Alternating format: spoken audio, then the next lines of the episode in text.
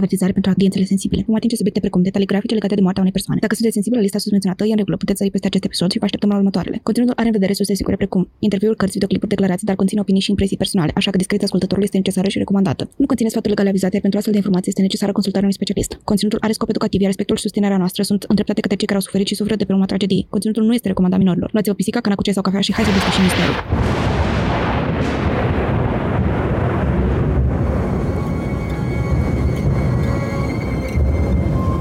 În toamna anului 2021, două pisici au început propriul lor podcast. Apoi au spus, pur să se facă lumină în acest caz. Iar apoi am apărut noi, Cristina și Alex, pentru a transmite mai departe voința pisicească. Să ne facem așadar comozi și hai să vedem ce ne-au dus pisicile în această săptămână. Astăzi vom vorbi despre faimoasa casă Gucci. Vom parcurge povestea reală, controversele și dramele dintre membrii familiei. Vom discuta notorioasa crimă și, în final, vedem cât de autentic a fost filmul House of Gucci. Bună! Bună seara! După cum v-ați dat seama, Delia este aici cu noi din nou. Ați face bine să vă bucurați. Îl luăm fiecare episod la rând. Deja îl dăm pe Alex afară, îl banăm. Da, s-a făcut o ședință și s-a hotărât. Alex, not good enough anymore. Pisicile nu mai sunt de acord cu el de acum înainte. Aia e. Glumim, o să își facă apariția îndată după ce trece și el de focurile licenței și a stresului prin care trece în ultimul timp. Urați-i multă baftă, are nevoie de tot, urmează să-și țină lucrarea de licență. Așa că baftă, Alex! Mult succes! Dar fiecare cioban cu oile lui, iar noi avem un episod de dedus pe umerii noștri din nou. Ce mai potrivit să vorbim la început de toamnă decât despre, îmi pare rău, elevi, școală și studenți, pentru că imediat, cu pași foarte repede, se apropie și nou an universitar. Ei, hai, gata, lasă, tu nu mai vorbi urât, lăsăm pe mai încolo asta, nu mă mai amără. Dar, din păcate, toată lumea începe școala, la un moment dat, toamna. Și stăteam și ne gândeam ce să spunem noi despre școală. Eu am cam terminat, am părăsit această zonă, în sensul de am terminat facultatea și școala și tot așa. Și mă gândeam, oare, ce era cel mai bun lucru? Ce a fost cel mai frumos din școală? Și sincer, n-am să vă mint, să vă spun că a fost cumva vreo materie. Nope. Sunt foarte puțini lucruri care mi-au plăcut, română și engleză, și puțin științele sociale, dar nu am studiat foarte mult științele sociale pentru că am făcut mate-info. Hei, hei! Dar cea mai bună parte la școală, liceu, facultate a fost mediul în sine, la modul prieteni și colegi. Pentru că atunci când ai oameni lângă tine cu care să râzi sau să plângi când treci printr-o bucurie sau prin ceva mai rău, e mai ușor de suportat. Deci pentru mine cel mai bun și cel mai frumos lucru din școală per total au fost colegii mei, oamenii. Da, foarte frumos. Mi-aș dori să fiu un asentiment cu tine și să spun la fel, dar o stat total opusă situația la mine. Dacă vă întoarceți la episoadele în care am vorbit despre culte, am împărțit așa puțin din experiența mea din liceu și din clasa 1 până clasa 12 am făcut practic am fost la aceeași școală. It was a terrible experience. A fost o experiență nașpa, nasoală. Din cauza mediului, din cauza colegilor, din cauza unor profesori. Cred că pot să număr pe deget profesorii pe deget, da, fix pe deget. Profesorul, cred că au fost vreo doi care să zic că mi-au plăcut foarte mult. Profa de română, am adorat-o, a fost feblețea mea, îmi doresc în viață să ajung ca profa aia de română. Efectiv, nu am cuvinte, e o femeie superbă. Și un profesor care a fost și de psihologie, de sociologie, de toate astea sociale, care să zic că a fost decent. În rest, proful de mate, sper să nu mai văd în viața mea, cu majoritatea profesorilor în frunte. La fel și colegii mei, majoritatea, sper, ar fi destul de harsh să spun că le doresc tot răul, dar mi-au făcut foarte destul de mult rău. Așa că nu o să păstrez vibe-urile negative și gândurile negative, dar mi-aș dori să nu mai mi-aduc aminte deloc de ei. Și oarecum cea mai bună parte din liceu pentru mine și singurul lucru bun care a reieșit din toată experiența asta a școlii și a liceului a fost că am avut oportunitatea să călătoresc. Am fost în proiecte cu școala și asta doar datorită directoarei de la școală, care a avut încredere în mine să reprezint liceul în proiecte în Finlanda, în Ungaria, și asta a însemnat destul de mult pentru mine, pentru că am reușit să întâlnesc oameni acolo și să văd locuri frumoase și practic să am un schimb de experiențe foarte valoros pe care încă îl păstrez cu mine și e practic singurul lucru pe care îl păstrez de atunci până acum și îl consider super valoros. În rest, calitatea, oamenii au lăsat extrem de mult de dorit, din păcate, și nu mă uit înapoi la liceu ca fiind această perioadă pe care o venerez. Știi că toată lumea spune că o să-ți amintești tu de liceu și o să-ți pară rău, o să tânjești după liceu. Nu, efectiv nu. Nici măcar nu m-am dus la graduare, nici măcar nu m-am dus la masa festivă de după, pentru că unul era super scumpă, pentru că și la mine în clasă au fost acest elitism, această discrepanță socială între oameni și... Cine a fost în comitetul de organizare au fost persoane care, să zicem că veneau dintr-un background privilegiat, din familii privilegiate, și organizând chestia asta ei, normal că au fost pungălată și au avut de unde să dau, eu n-am avut de unde, nu m-am dus, nu m-a interesat evenimentul în sine și mai bine așa, chiar nu regret și nu mi-aș fi dorit să fi dat atâția bani pe o sărbătoare pe care nici măcar nu o sărbătoresc în sufletul meu sau care contează pentru mine. Dar, Delea, mai spune-ne despre experiența ta cu oamenii de la liceu care au fost buni. A fost a very bumpy ride, pentru că eu am plecat de acasă, am făcut liceul în Bacău și am stat la Cămin. Și clasa nouă a fost această tranziție de la mutatul de la țară la oraș odată și mutatul cu alți copii de vârsta mea, dar cu scopul de a merge la școală. Și am avut un noroc pentru că am avut Căminul, liceul și cantina în aceeași curte. Nu am părăsit de foarte multe ori acel perimetru și am lucrat foarte mult, involuntar chiar, la relația dintre noi. Odată să ne cunoaștem și să ne asigurăm o conviețuire decentă, pentru că suntem, at the end of the day, suntem 6 fete străini. Da, poate am fost colegi în 5-8, dar nu am locuit niciodată împreună. Și asta a fost ceva. Pe lângă asta mai sunt multe alte colegi cu care trebuie să împărțim un palier și baie și na. Dacă sunt persoane care au stat la Cămin, you get it. Chiar și în studenție, it's not that different anymore. Și nu mai aveam părinții lângă noi. That was a big deal. Aveam pedagogi, da, care ne îndrumau, ajutau și aveau grijă să mențină curățenia și grija, na, să fie un mediu plăcut pentru toată lumea. It was hard in the beginning să te obișnuiești cu toate lucrurile astea, dar încetul cu încetul, atunci când duci lipsuri, începi să te apropii de alți oameni. Adică, în general, copiii fiind, am început să ne apropiem foarte mult între noi și nu se mai simțea ca o povară, nu mai era nimic neplăcut, ba chiar era foarte fain ca la sfârșitul zilei să ne adunăm în camera comună pe care noi o numeam meditații și mai lungeam o temă, mai, nu știu, ne uitam la un film câteodată sau făceam seri de jocuri sau pur și simplu ne adunam și stăteam de vorbe și era foarte fain, like living with friends in a way. Liceul în sine, școala, na, a fost un liceu kind of strict, dar din nou atunci când ai oameni faini sau ajungeți să aveți suferințe comune, inevitabil vă apropiați și ajungeam să râdem de suferințele noastre doar ca să putem să mai îndurăm puțin. Nu e foarte grav, pentru că mi-am dat seama că acum spunând suferinții poate grav, dar nu e. Adică e suferința aia de liceu, la modul note, băieți, fete și chestii de genul. Și eu fac parte din categoria oamenilor care atunci când se gândesc la liceu, it was cute, it was nice, I liked it, I enjoyed it. Would I do it again? No. Dar am și amintiri mai plăcute și mai puține plăcute. Dar per total a fost frumos.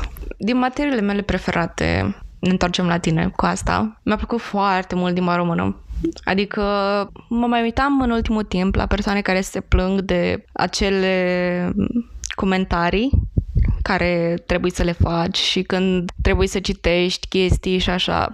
Mie cumva mi-a plăcut partea asta și mereu mă uit cu drag la orele alea pentru că a fost cumva primul meu impact cu o lume în care gândești pe tine. Adică mereu profesoara de română ne îndruma să gândim pentru noi, să venim cu interpretările noastre, să gândim ceea ce citim din perspectiva noastră și să le aducem pe masă o dată la oră. Sigur că în momentul în care ea a venit la liceu și ne-a trântit toate chestia asta a fost foarte mult pentru noi, pentru că hai să fim serioși, nu prea suntem învățați să gândim pentru noi. Nu prea suntem învățați să ne uităm la o piesă, o lucrare, fie ea scrisă, pictată, fotografiată, filmată și să venim cu propriile noastre gânduri, perspective și pe deasupra să le mai și spunem în fața unui profesor sau în fața unui grup de oameni. Și cred că a fost la ora de română primul meu contact cu un mediu în care să poți să externalizezi, să spui, să-ți exprimi gândurile și părerile. Și mi-a plăcut asta foarte mult, deși nu acționam pe chestia asta, cumva inconștient reușeam în mintea mea să fac păreri despre o chestie, fie pozitive, fie negative. Și plecând de la locul ăla, simt că a fost un loc sănătos de unde să plec, de unde ne-a dat aceste aripi, de unde să zburăm, că tot există metafora asta foarte des întâlnită cu acedascălii sunt niște îngeri care ne oferă aripi și ne învață să zburăm și most times they're bullshit.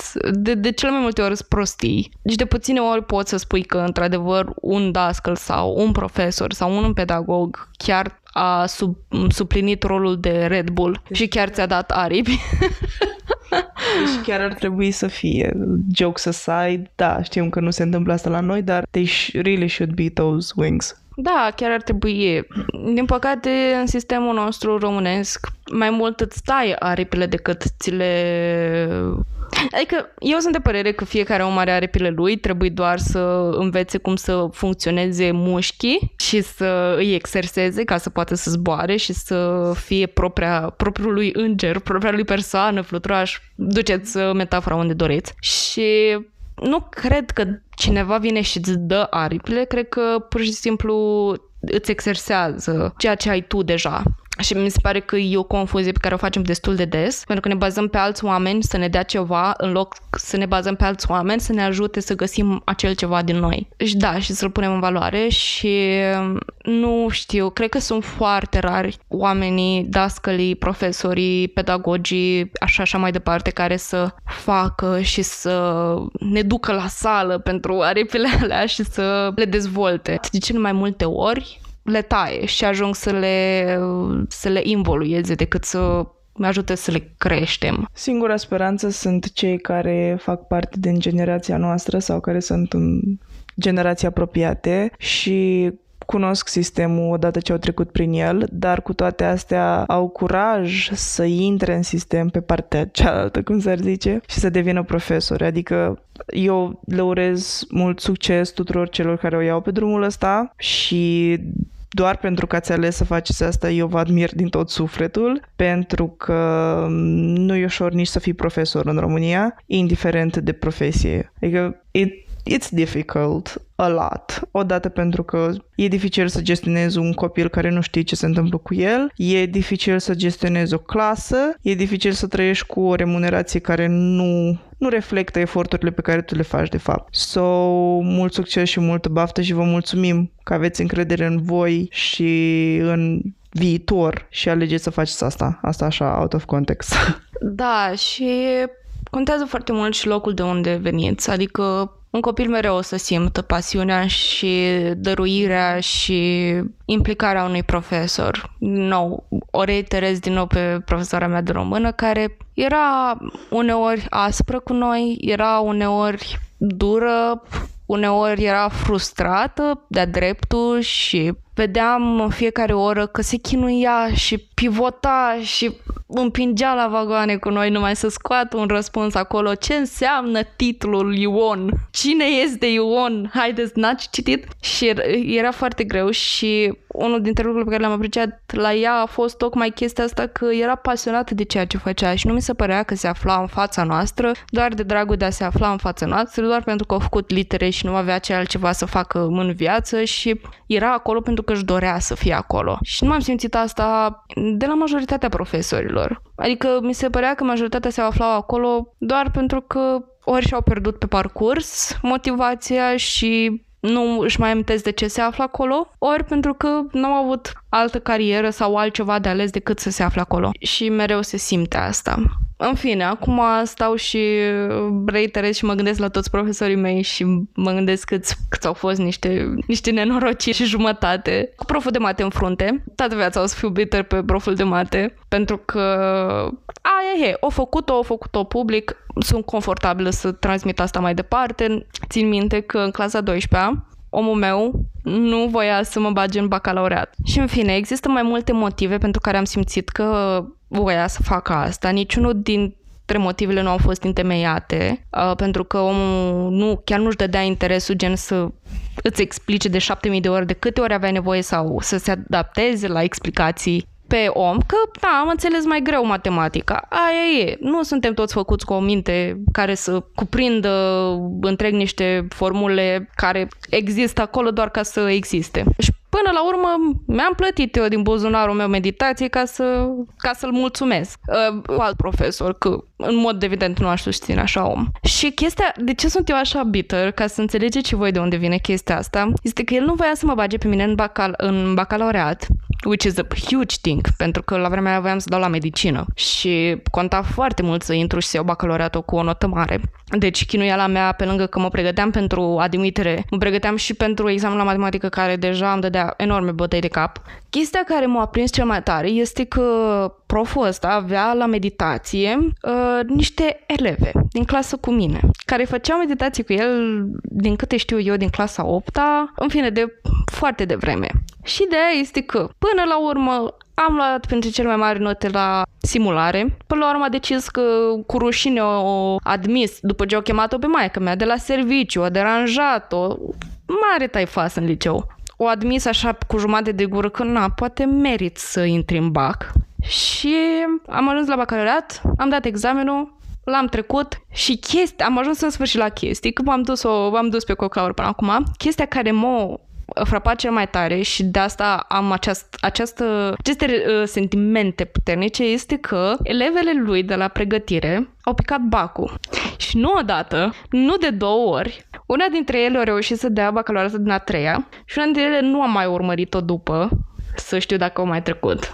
Da, asta este povestea din episodul de astăzi cu proful de mate. Hei, hei! Ok, asta nu știam, acest twist. Vai, Doamne! Da, eu sunt puțin mirată, dar așa e. Adică calitatea lui profesorală cred că s-a văzut atunci. Bine, dacă e corect spus calitate profesorală, dar da, să fie așa bazat e șmecher. Da, bine că el flexa mereu înainte de examenul ăsta de bacalaureat. Am fost cea mai proastă generație a lui, clasa mea.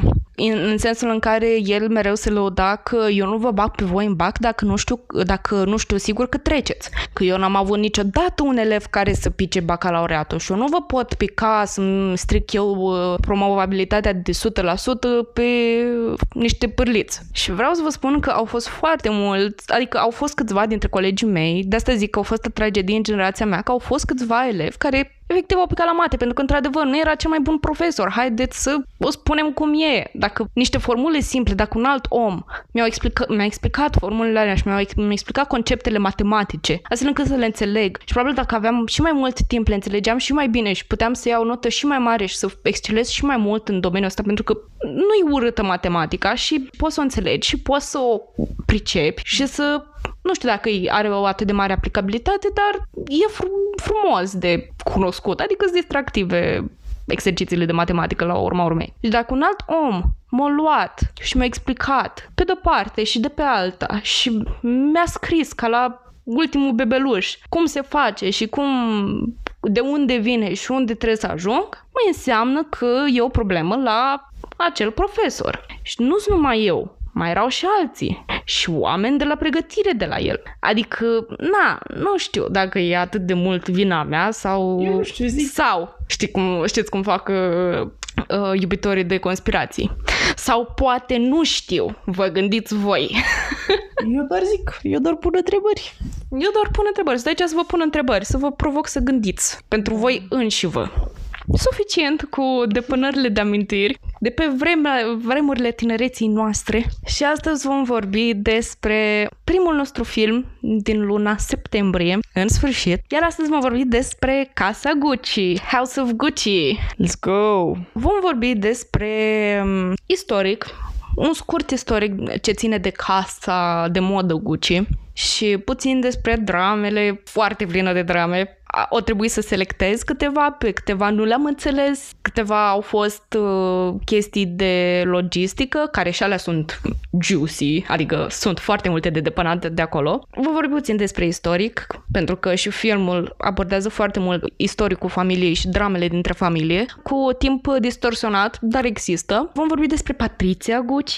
Cine a fost această femeie a casei Gucci, doamna Gucci, cum era numită, supranumită la vremea aia. Vom vorbi despre misterul care înconjoară această casă, care de fapt nu e atât de mult mister cât e cazul de true crime din episodul ăsta și vom vorbi înspre final mai mult despre păreri, comparații, critică de film. Și sper să fiți aici când ajungem la final, pentru că am avut mult de spus. Casa de modă Gucci a fost fondată în 1921 de Guccio Gucci, în Florența, Toscana. Sub conducerea lui Aldo Gucci, fiul lui Guccio, brandul Gucci a devenit cunoscut în întreaga lume.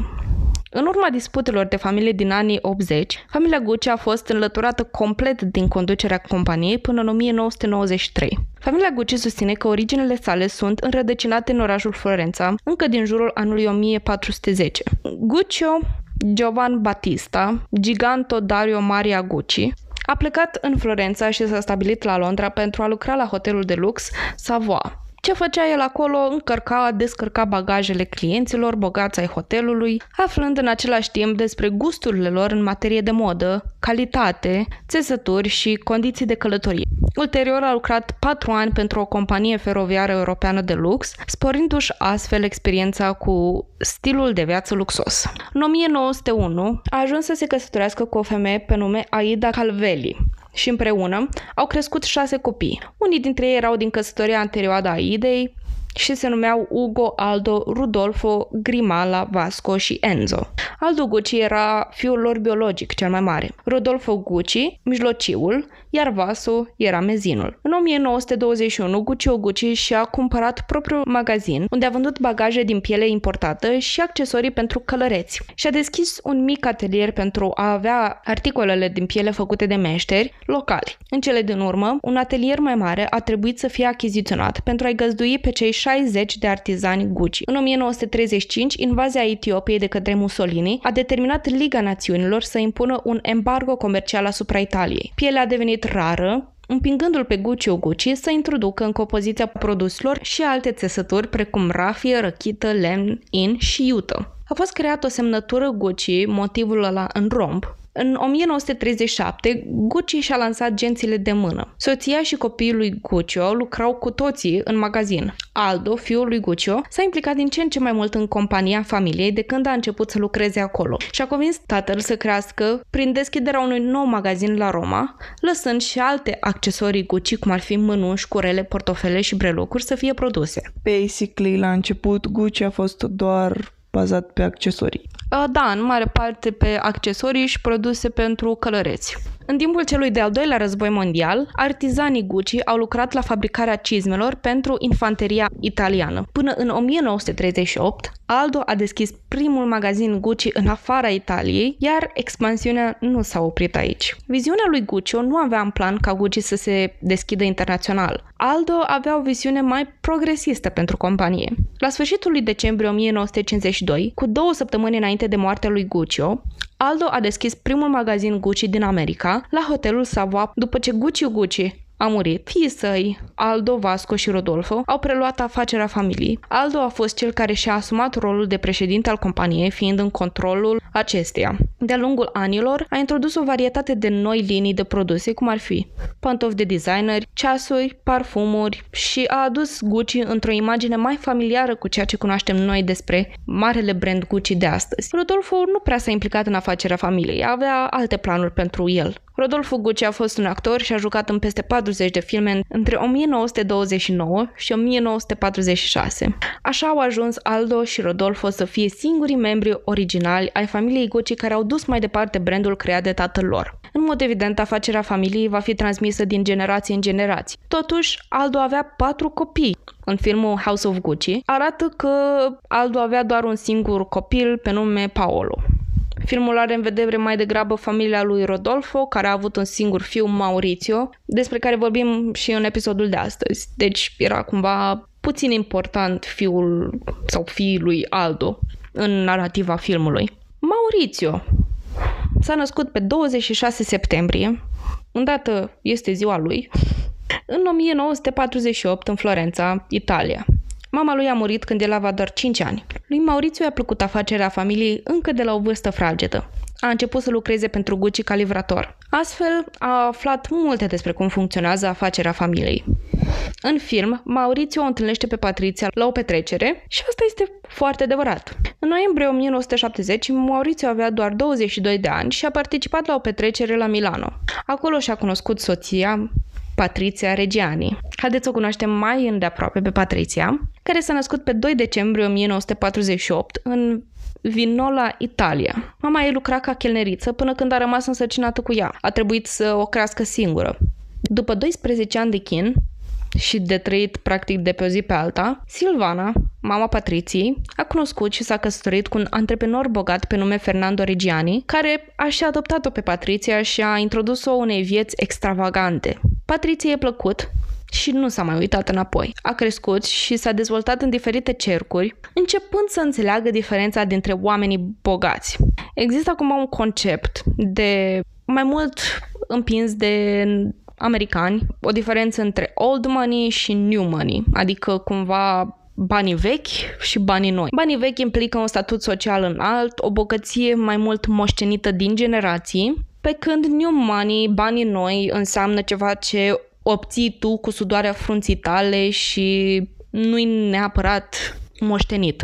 So, old money ar fi banii veniți ușor și cu statut deja? Pentru că bănuiesc că ai un nume și ești cineva, pentru că cineva dinaintea ta a muncit ca să devină cineva. Și new money sunt antreprenorii sau self-made billionaires, as they call themselves.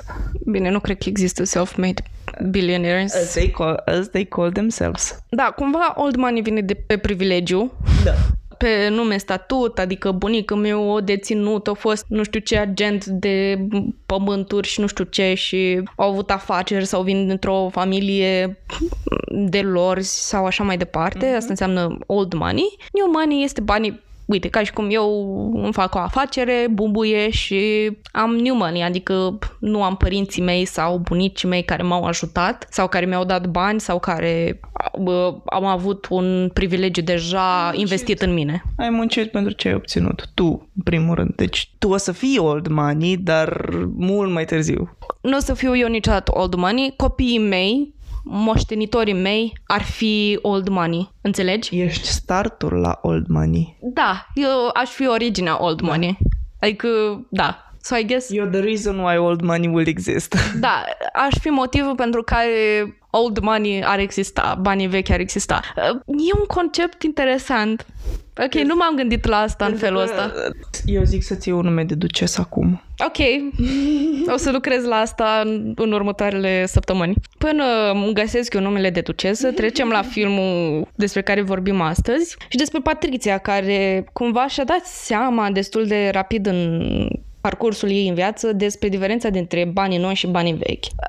Conceptul ăsta de bani noi și bani vechi se diferențiază și de modul în care o persoană se raportează la bani. Adică niciodată o persoană care acum dă de foarte mulți bani sau are acum succes nu o să se comporte cu banii la fel cum o face persoană care îi are deja de când era mic sau de când s-a născut cu bani în mână, știi? Adică Există acele estetici, dacă vreți, pe Instagram, cu banii vechi, în care banii vechi sunt asociați în vestimentație cu eleganța, cu simplitatea, cumva să nu-ți arăți pe față bogăția, pe când banii noi, fiind un concept atât de pentru tine, pentru cel care a muncit pentru banii aia, fiind atât de noi și atât de wow, nu ești modest cu banii, ci ți arăți pe față prin logo-uri mari, atitudine, mașini, să-ți arăți practic banii pe care ai muncit tu pe față. Și cam așa se disting banii vechi de banii noi, adică e un concept pur și simplu social. Nu știu exact cât de corect sau cât de exact este, nu am avut parte nici de old money, nici de new money. Când o să-mi fac new money sau bani, o să vă spun. Vedem. E gluma aia cu dacă cumva câștig la loto, nu vă mai răspund la telefon. Da, new money. Ce ziceam? O să vă spun. Când o să am experiența de new money, o să vă spun. Din păcate, n-am avut experiența de old money, am pierdut. Dar dacă cumva nu mai răspund, deja știi de ce. Așa că Patrizia noastră, Patrizia Reggiani, de mică își dorește să graviteze către un bărbat, mai degrabă cu o moștenire, pentru că old money, banii vechi, tind să fie mai stabili. Banii moșteniți tind să fie mai stabili pentru că deja ai un privilegiu. Numele tău este asociat cu un rang înalt în societate. Când l-a întâlnit pe Maurizio Gucci, Patrizia a mirosit banii vechi și a fost tot ce și-a dorit din totdeauna. Patrizia a spus că nu s-a gândit prea mult la Maurizio când l-a cunoscut prima oară și neagră că ar fi vrut să se căsătorească cu el. Dar hai să fim serioși, Patrizia, hai să fim realiști. I-am văzut sufletul întâi, prima dată, da? Deci să fie foarte clar. A fost dragoste adevărată. Cel puțin în film așa a fost portretizată ca dragoste la prima vedere și era o piesă. Nu era o piesă? Dragoste la prima vedere? Oh my god. Da, de la Alex Velea. Da. No, ideea este că încă din film, eu am sesizat cel puțin, vreau să vorbesc strict doar despre mine, s-a simțit că odată cu acea dragoste la prima vedere n-a fost neapărat dragoste față de Maurizio, ci față de ceea ce reprezintă el. De asta mi-am permis să întind puțin coarda către acel suflet purtat pe cămașă sau on the sleeves. Cei doi au început să se întâlnească și odată cu întâlnirile dintre cei doi au început și problemele în familie. Rodolfo, tatălui Maurizio, nu-i plăcea deloc de Patrizia. Credea că ea îl folosește doar pentru bani și pentru numele lui, dar Maurizio nu era de acord și a ajuns să o ceară în căsătorie pe Patrizia după 2 ani de relație. Nu s-au grăbit, e ok. Natural. Rodolfo nu a fost foarte bucuros să audă veștile. I-a dat lui Maurizio de ales între Gucci și Patrizia și a ajuns să o aleagă pe Patrizia. De atunci a fost exclus din familia Gucci pentru câțiva ani. Nimeni din familia Gucci nu a participat la nunta lui. Era un moment în casa Gucci plin de drame, mai ales în acea perioadă în care cei doi s-au luat. Aldo și Rodolfo nu se înțelegeau în perspectivele de conducerea brandului. Paolo Gucci, care este interpretat de Jared Leto în film, a ajuns să își bage propriul tată în închisoare timp de un an cu acuzațiile de evaziune fiscală, chiar după ce a aflat de activitatea ilegală a tatălui său. Unul dintre motivele pentru care Paolo a făcut asta era că voia să își pună propria etichetă de designer, ceea ce făcea produsele Gucci mai accesibile pentru un om obișnuit. Lui Aldo nu i-a plăcut ideea, ba mai mult și-a pus fiul într-un rol mai mic în companie, ceea ce l-a rănit foarte mult. Lui Paolo nu i-a convenit și și-a dorit și mai mult să-și creeze acea etichetă proprie și a încercat să facă asta pe la spatele tatălui și unchiului său. Asta a rezultat prin concedierea lui din companie. Basically, tatăl a zis, decât să pierd bani, mai bine pierd un fiu. Asta se întâmplă cu afacerile de familie. Da, și de asta nimeni nu mai are nimic acolo.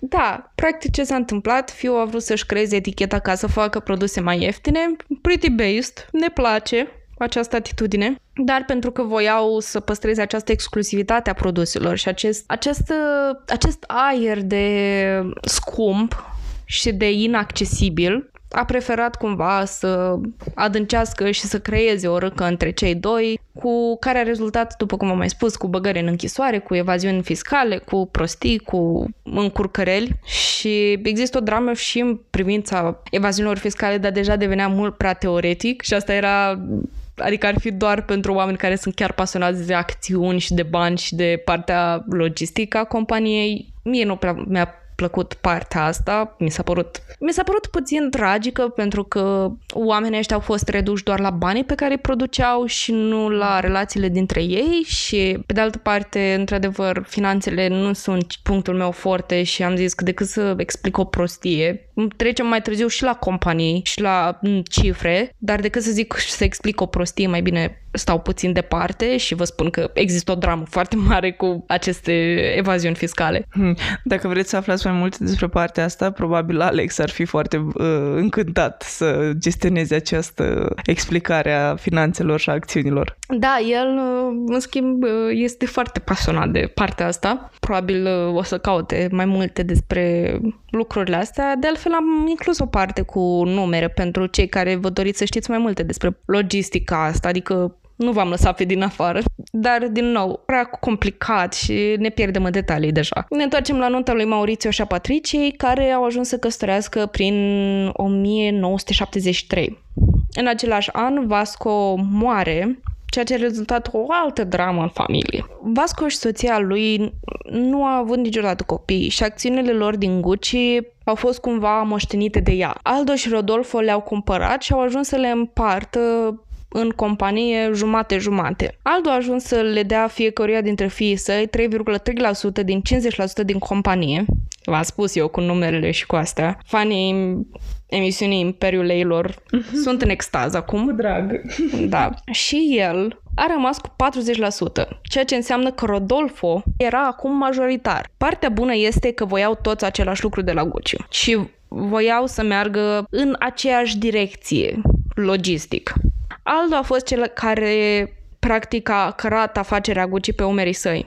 El avea rolul de președinte pentru toate magazinele Gucci și la vremea era considerat un geniu în marketing, practic motorul din spatele Gucci. Aldo a ajuns să aplaneze conflictele dintre Maurizio și Rodolfo după căsătoria cu Patrizia. După ce au remediat lucrurile, Maurizio s-a întors în afacerea familiei și Aldo chiar a vrut ca el și Patrizia să se mute la New York și să lucreze cu el acolo. Până la urmă, Patrizia îl cucerise pe Rodolfo cu personalitatea ei. Era fermecătoare, genul de persoană de care te simți fascinat. Aldo le-a dăruit un penthouse de lux în turnul olimpic din New York. Până la sfârșitul anilor 70, cei doi își trăiesc viața în lux și Patrizia este mai fericită ca niciodată. Chiar îi pria să facă parte din înaltă societate din New York, adică cui nu i-ar prii? Eu zic să ne bucurăm pentru că este o persoană care și-a împlinit visul, da? Și visele devin realitate, indiferent ce fel de vise avem. Ai spus asta cam prea devreme. Hai să continuăm. La momentul ăsta, așa se simte că she is living her dream life. Da, își trăiește viața pe care și-a dorit-o să o trăiască dintotdeauna și ne dorim asta pentru orice persoană din lume. Din păcate, visele ei au luat o turnură pe care nu o vrem să devină realitate sau să fi devenit realitate, dar ne ia gura pe dinainte. Cei doi chiar au fost considerați acest power couple, acest cuplu puternic, unit, acest Jay-Z și Beyoncé, mai Bonnie și Clyde, inserați aici ce cuplu apreciați voi, Angelina Jolie și Brad Pitt, nu știu. Final tragic, nu?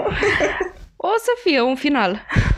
La acea vreme, acest cuplu avea o imagine ideală și erau foarte bine văzuți de toată lumea. S-au împrietenit cu oameni importanți, precum familia Kennedy la un moment dat. Cei doi dețineau mai multe case, inclusiv o vilă în Mexic, un iaht din lemn de 54 de metri numit Creole. De fapt, acest Creole era cel mai frumos și cel mai scump iaht de curse din timpul său. Deci trăiau chiar o viață extrem de bună. Erau cunoscuți și pentru petrecerile lor extravagante, de lux, imitând tot felul de celebrități. Patrizia a început să lucreze pentru Gucci în calitate de consilier șef al casei de modă. Avea și ea multe idei pentru companie, fiind pasionată de ceea ce moștenea prin soțul ei. Încerca să își împartă viziunile cu Maurizio, dar el a început să fie destul de dezinteresat. Ea, după cum am spus, era foarte pasionată de companie și își dorea din tot sufletul să o conducă în final. Era foarte investită și nu părea că își dorește doar banii și averea de pe urma conducerii casei Gucci, ci mai mult își dorea să o dezvolte în viziunea ei. În schimb, Maurizio era opusul. Din păcate, ea nu putea face foarte multe din poziția ei în companie și avea nevoie de Maurizio ca să ajungă în frunte prin el și să își aplice viziunea. Clasica povestea femeilor în afaceri. Da, dar știi, fiind o familie moștenită din generație în generație, e mai greu cumva tu din afară să te bagi. Și cumva are sens. Cred că ar fi putut avea Patrizia loc să dea din coate și să primească această apreciere și avansare pe care probabil o merita, nu știu exact, pentru că lucrurile astea nu prea sunt date publice, dar din ce am văzut eu despre ea, chiar iubea compania Gucci și chiar era ca și concept, ca idee, ca viziune, cred că cu puțin ajutor și cu puține cunoștințe, cred că ar fi putut-o duce-o departe. Nu știu, eu, mie îmi place să cred că toată lumea putem face orice vrem, cu puțin ajutor teoretic, cu un suport teoretic, cu... Bine, nu cred că putem face asta, totuși trăim într-un capitalism și privilegiul contează foarte mult dacă vrei să faci ceva în viață, dar zic că într-o lume ideală, dacă ai un suport teoretic și dacă ești interesat și ai pasiune și o motivație suficient de puternică, consider că toată lumea ar trebui să avem șansa asta și pentru Patrizia să ajungă în top, în bordul de decizii a casei Gucci, din nou cu susținerea necesară, cred că ai făcut lucruri foarte tari. Nu știu, așa simt eu din partea ei. Eu voiam să zic referitor la când ai zis că iubea compania, nu o să mă refer acum strict la film sau la ea ca personaj, ca personalitate, whatever. Facem asta mai târziu, e ok. Da. Mă gândesc că it's tricky, pentru că iubești compania pentru ceea ce este această constantă, acest laborator al creației pentru accesorii, sau iubești ideea de a avea ceva ce îți produce bani constant, pentru că tu o să ajungi să capeți o plăcere și o să vrei să dezvolți acel lucru mult mai mult dacă știi că de acolo o să ai mult mai mulți bani. Și asta, îți place ceea ce faci sau îți place să ai bani? Din ce am citit despre Patrizia și din ce am auzit și alți oameni că vorbesc despre ea, din ce am citit despre ea, acum că sunt aceste romantizări a vieții ei sau a perspectivei ei sau a rolului ei în companie, cred că iubea compania și mai puțin banii, pentru că de cele mai multe ori Patrizia și Maurizio erau prezentați în antiteză. Lui Maurizio îi plăceau banii și nu avea viziunea aceasta a conceptului de casă Gucci pe care Patrizia simt din partea ei că o avea. Și cu interviurile ei vă sugerez să o cunoașteți pe ea, pentru că dacă sunteți pasionat de orice pe lumea asta, uitați-vă la interviuri cu acea persoană, acel lucru, acel subiect. Vă sugerez să mergeți să vă uitați la ea, să o cunoașteți din primă mână. Mi se părea că chiar iubea compania. Chiar iubea partea creativă a companiei, partea de dezvoltare, nu știu acum despre numere și așa mai departe, dar asta este sentimentul pe care l-am primit de la ea și pot să mă înșel. Nu mă înțelege greșit, nu sunt o Patrizia apologist.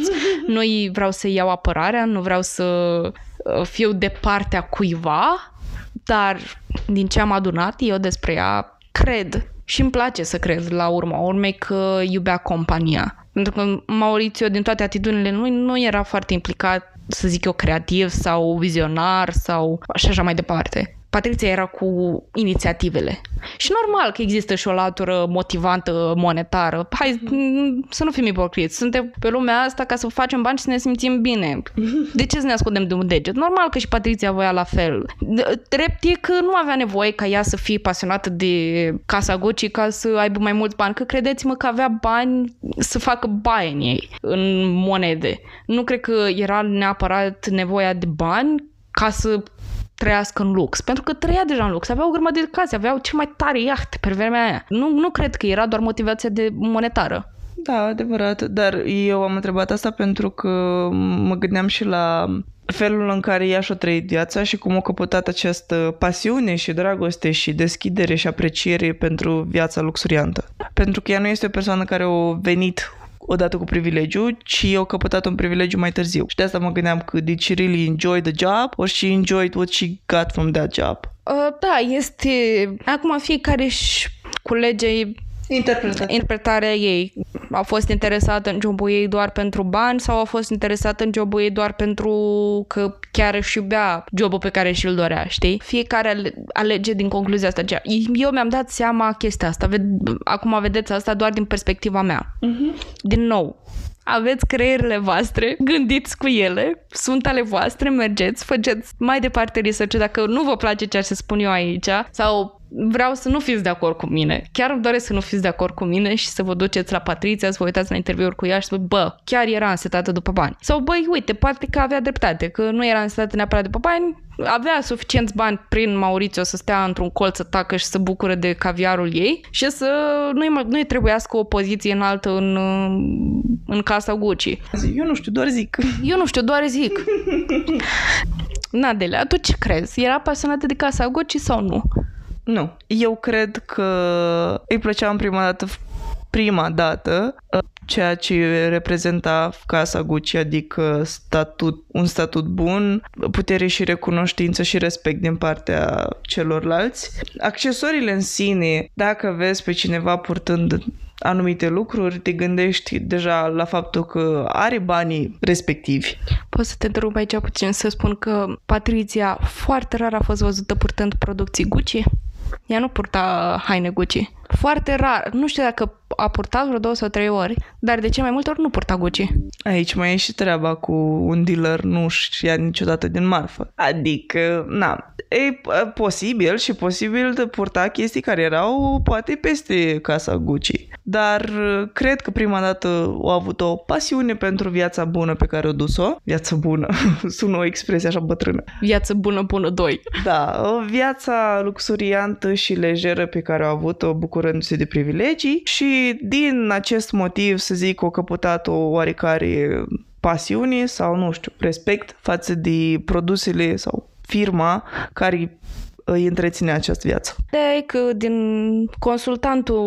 din poziția de consultant în care se afla ea, nu prea avea foarte multă mobilitate în companie, nu putea lua decizii de dezvoltare sau de așa, putea doar să-l prind Maurizio. Dar din nou, cei doi, din perspectiva mea, aveau viziuni destul de diferite, se raportau diferit la conducerea casei Gucci. Da, așa este. Adică poziția asta de consultant pare, hai să-ți dăm un titlu ca să nu te superi. Și raportându-mă la film, erau foarte multe figuri masculine în ceea ce privește deciziile luate în casa Gucci. Și ea ar fi trebuit, de fapt, întâi să-și convingă soțul să iau anumite decizii sau să-l influențeze, chiar să-l manipuleze, ca el să facă ceva ce ar dori. Dar aici intervine faptul că omul respectiv gândea pentru sine și, na, asta e un fel de spoiler pentru film, că aveau apoi divergențe din cauza asta. Dar de asta pare un titlu de poftim o diplomă că faci și stai frumos.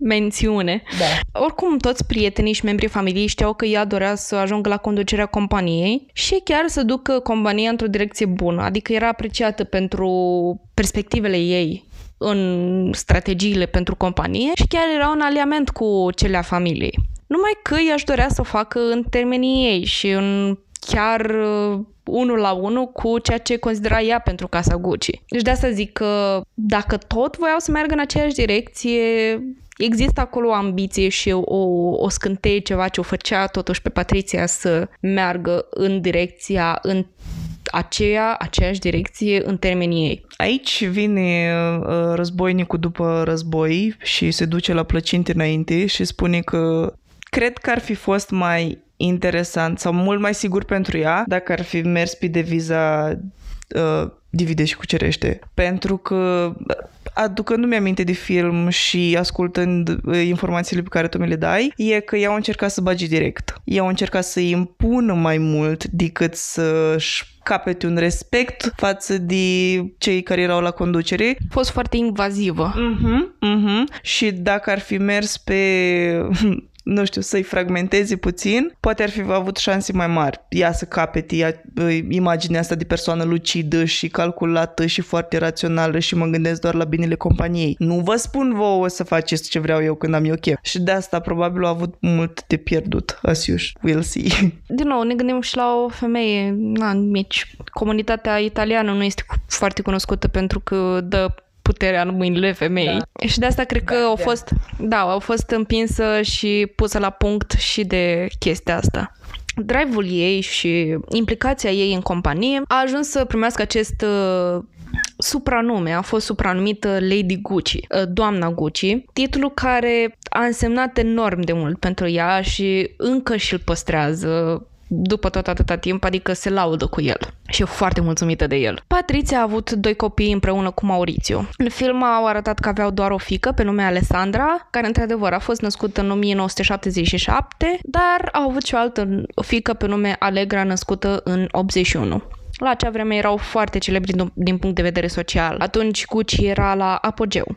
A fost deschise mai multe magazine la Paris, Londra, Beverly Hills, Tokyo și în multe alte locuri. Gucci a devenit unul dintre numele de top în modă. Produsele lor au fost purtate de celebrități precum Audrey Hepburn, Jackie Kennedy, Elizabeth Taylor, nume pe care cu toții le cunoaștem ca fiind iconice. După 7 ani de locuit în New York City, cei doi s-au mutat înapoi în Italia la Milano. Aparent, au dus o viață de vis în lux. În spatele cortinei, cei doi se certau foarte mult, iar relația lor stătea cam pe butuci. La doar 1 an de la întoarcerea lor în Milano, tatălui Maurizio, Rodolfo, a murit. Încă un lucru care a dat peste cap întreaga familie și afacere Gucci. Acum Maurizio, care avea doar 38 de ani, era acționarul majoritar al casei Gucci, deținând 50% din afacere. Patrizia a fost foarte încântată de asta, mai ales pentru că s-a gândit că acum ar fi avut mai mult din controlul companiei.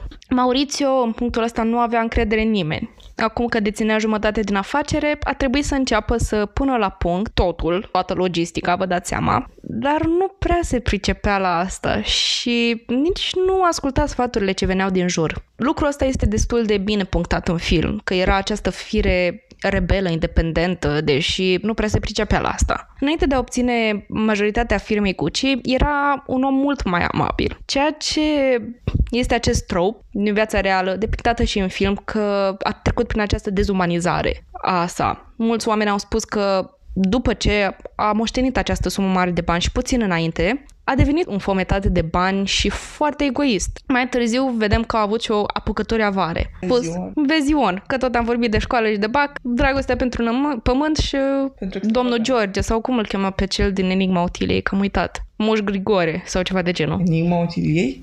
Da. Sau moara cu noroc. Da. Din nou, narative. Aparent, în cultura care se oferă la BAC, asta așa ca paranteză, această dezumanizare e cam intensă și faptul că oamenii au constantă nevoie și apoi dorință de a căpăta cât mai mulți bani. Ca să citez din opera pentru bacalaureat Moara cu noroc, de Ioan Slavici, cred, fiecare om să se mulțumească cu sărăcia lui. Că nu banii îl fac pe om, ci liniștea colibei în care trăiește.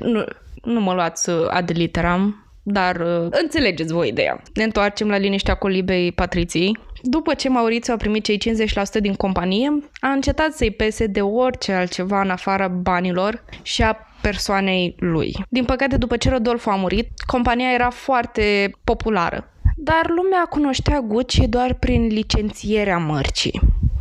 Nu știu cât de mult avea o identitate personală. Își pierdea din ce în ce mai mult statusul de brand de lux și nu mai era ceva la care doar elitele ajungeau. Tot în această perioadă a înflorit piața de produse false, încă un aspect destul de bine punctat în film. Patrizia părea să fie singura care îi pasă de toate aceste falsuri care se făceau și erau și ele în detrimentul companiei. Produsele erau văzute ca fiind mai ieftine, tocmai pentru că existau foarte multe reproduceri în market. Și în ziua de astăzi simt că face mai bine deosebirile dintre falsuri și lucrurile autentice, Din nou, îmi dă de înțeles că Patrizia îi păsea de companie pentru că se lupta foarte mult împotriva acestor falsuri care se produceau pe piața neagră. Și aici vin eu de pe omărul celălalt. Da, din moment ce risca să piardă bani din cauza asta, cred și eu că-i păsa. Dar nu cred că ea țintea, din nou, compania Gucci nu țintea oamenii de rând care își doreau doar logo pe haine. Cred că ținteau, din nou, după cum am spus, elitele și oamenii care aveau bani să dea pe produsele astea, pentru că... Dar mă refer în general la faptul că poate atunci era mai ușor de păcălit în societate dacă ți luai un fake Gucci decât un real deal. Și hai să fim serioși, cine își permite să-și ia Gucci, se duce în piață să-și cumpere Gucci? Fals. Adevărat că nu, dar pierzi din imagine. Orice ar fi, orice fel de pierdere se poate transpune în pierdere de bani. Cumva produsele au devenit ceva mai chicios. Au primit label-ul de kitsch, de ieftineală, să zic așa, care da, când ai un fals Gucci și pe față fals Gucci și așa, are de suferit puțin brandul. Nu știu cât de mult acum, Ana, depinde și de ce țintește brandul, dar da, primești o notoritate mai ichi. Într-o afacere de familie, toți membrii aveau câte o părere despre cum ar putea aduce Gucci la gloria de odinioară. În special Maurizio se simțea cel mai intitulat să pună în practică părerile și ideile sale. Din nou, nu asculta niciun sfat de la niciun specialist, de la nimeni din familia lui, făcea totul după cum îl tăia pe el capul și așa mai departe. Maurizio își dorea să se concentreze pe produsele licențiate și să încerce să facă produsele accesibile doar pentru bogați din nou. Lui Maurizio nu prea mai păsa atât de tare de valorile de familie pe baza căruia casa Gucci a fost fondată și a decis că vrea un nou început. Dorea modele noi, designer noi și să aibă acest rebranding, să recreeze casa Gucci, să o reinventeze. Își dorea să aducă oameni cu idei actualizate, ceea ce nu era neapărat un lucru rău, doar că Maurizio îi respingea pe toți din jurul lui. Aldo era îndeosebi nefericit de alegerile lui Maurizio. Nu era pregătit sau dispus să renunțe la controlul companiei de care era responsabil și el. Aldo și fiii săi au început să riposteze și asta a născut o altă dramă. Vorbim acum despre Gucci în anii 80. Mai întâi vorbim despre afacerea Gucci și apoi despre dramele din familie, pentru că sunt două chestii care se înrepătrund și au legătură între ele, doar că, din nou, să le explic pe amândouă odată devine foarte greoi. Vă spun înainte despre afacere și apoi despre drame. La mijlocul anilor 80, Aldo și fiii săi aveau impresia că Maurizio a falsificat semnătura tatălui lor pe documente, care îi permitea lui să evite plata unor milioane de dolari în taxe de succesiune. Desigur că Maurizio a negat toate aceste acuzații și a declarat public că acesta a fost doar un atac personal prestabilit. Procesul împotriva lui Maurizio a fost dat la știri în întreaga lume. În cele din urmă, un angajat Gucci a mărturisit că semnătura aceea era falsă. Autoritățile au mers la casa lui Maurizio pentru a-l aresta. Autoritățile s-au îndreptat spre casa lui Maurizio, șoferul său personal, Luigi, a fost informat și cei doi au plecat pe ușa din spate înainte ca poliția să ajungă să îl aresteze pe Maurizio. Cei doi au plecat în Elveția. Timp de 2 ani, magistratul italian a confiscat acțiunile lui Maurizio de la Gucci până când au fost achitate toate acuzațiile legate de fals. Maurizio era din nou în posesia 50% din companie și gata să se răzbune împotriva unchiului său Aldo. Acum, pentru a obține controlul complet asupra Gucci, Maurizio avea nevoie de mai multe acțiuni să-și depășească procentul de 50%. Erau conștient de faptul că nimeni din familie nu-și dorea ca el să fie deținător complet și era greu să ajungă în ipostaza pe care și-o dorea. S-a asociat cu comercianții bancheri pentru a ajuta să găsească pe cineva dispus să dea bani pentru a-l ajuta pe Maurizio să cumpere mai mult din companie. InvestCorp l-au ajutat pe Maurizio să identifice o slăbiciune în alianța de familie. Maurizio l-a vizat pe vărul său, Paolo, care încă se lupta să-și înființeze propria etichetă sub casa Gucci. Paolo nu se descurca tocmai bine cu banii, așa că după o negociere, Paolo a ajuns să-și vândă cei 3,3% din compania Gucci lui Maurizio pentru 47 de milioane de dolari. Aldo, tatălui Paolo, a fost disperat când a auzit veștile. El credea că nu există o trădare mai mare ca cea făcută de fiul lui Paolo. Îi părea rău și pentru că simțea că Gucci era încă o afacere de familie cu participarea lui în companie. a cărei valoare se dizolva din ce în ce mai mult din cauza lui Maurizio. Din păcate pentru Aldo și ceilalți fii ai săi, au ajuns să-și vândă toate acțiunile lui Maurizio. La doar 2 ani, după ce a pierdut compania pe care a construit-o în numele tatălui său, Aldo a murit la vârsta de 84 de ani. Maurizio a participat la mormântarea unchiului său, dar din cauza modului în care totul s-a prăbușit sub controlul lui, nu a fost binevenită la recepție. Acum că avea control deplin și familia lui era plecată, Maurizio a putut să facă tot ce a vrut. Maurizio a decis să scoată 16.000 de produse de pe rafturi, lăsând doar 4.000 care ar putea fi de fapt produse și vândute. De la 20.000 de articole diferite, Gucci a redus linia lor la 7.000 și a trecut la 4.000 de articole diferite. A dus o echipă în Romă pentru a-și înlocui membrii familiei. Timp în care toată această dramă cu afacerea Gucci se întâmplă, căsnicia lui Maurizio și a Patriției se destrăma cu totul. Maurizio avea o reputație ca având foarte multe amante, dar de la începutul anilor 80 a început să dezvolte cu adevărat o relație cu o femeie pe nume Shir. O întâlnise cu 3 ani în urmă la o cursă de iahturi. Cei doi au lucrat îndeaproape unul cu celălalt pentru designul iahtului său Creole. Amândoi erau căsătoriți la momentul în care s-au cunoscut, cu parteneri diferiți, nu între ei. Când erau împreună, îi spunea cât de lipsit de iubire și de nebună era Patrizia. De multe ori i-a spus că se temea că Patrizia ar putea să-l ucidă, mai ales că își pierdea puterea sau statutul social pe care l-avea. Inevitabilul s-a întâmplat. Maurizio și-a părăsit soția și fiicele pentru Shir. Patrizia și-a pierdut soțul, statutul ei social și toate beneficiile pe care le avea ca doamnă Gucci. Maurizio, ca un laș ce e, nici măcar nu i-a spus că pleacă. I-a spus Patriției că pleacă într-o călătorie pentru afaceri la Florența, ca mai apoi să vină unul dintre prietenii lui să-i dea vestea Patriției. Deci a dat cu spatele și a dat bloc când era la volan? Da, Patriția a fost distrusă și a vrut doar să se răzbune. Ani de zile după plecarea lui Maurizio, Patriția l-a urmărit pe el și pe noua sa iubită. Îi suna, le lăsa mesaje amenințătoare și chiar plătea pe unii șoferi lui Maurizio să-l spioneze. Toată lumea a aflat cât de mult îl ura pe el și pe Shir.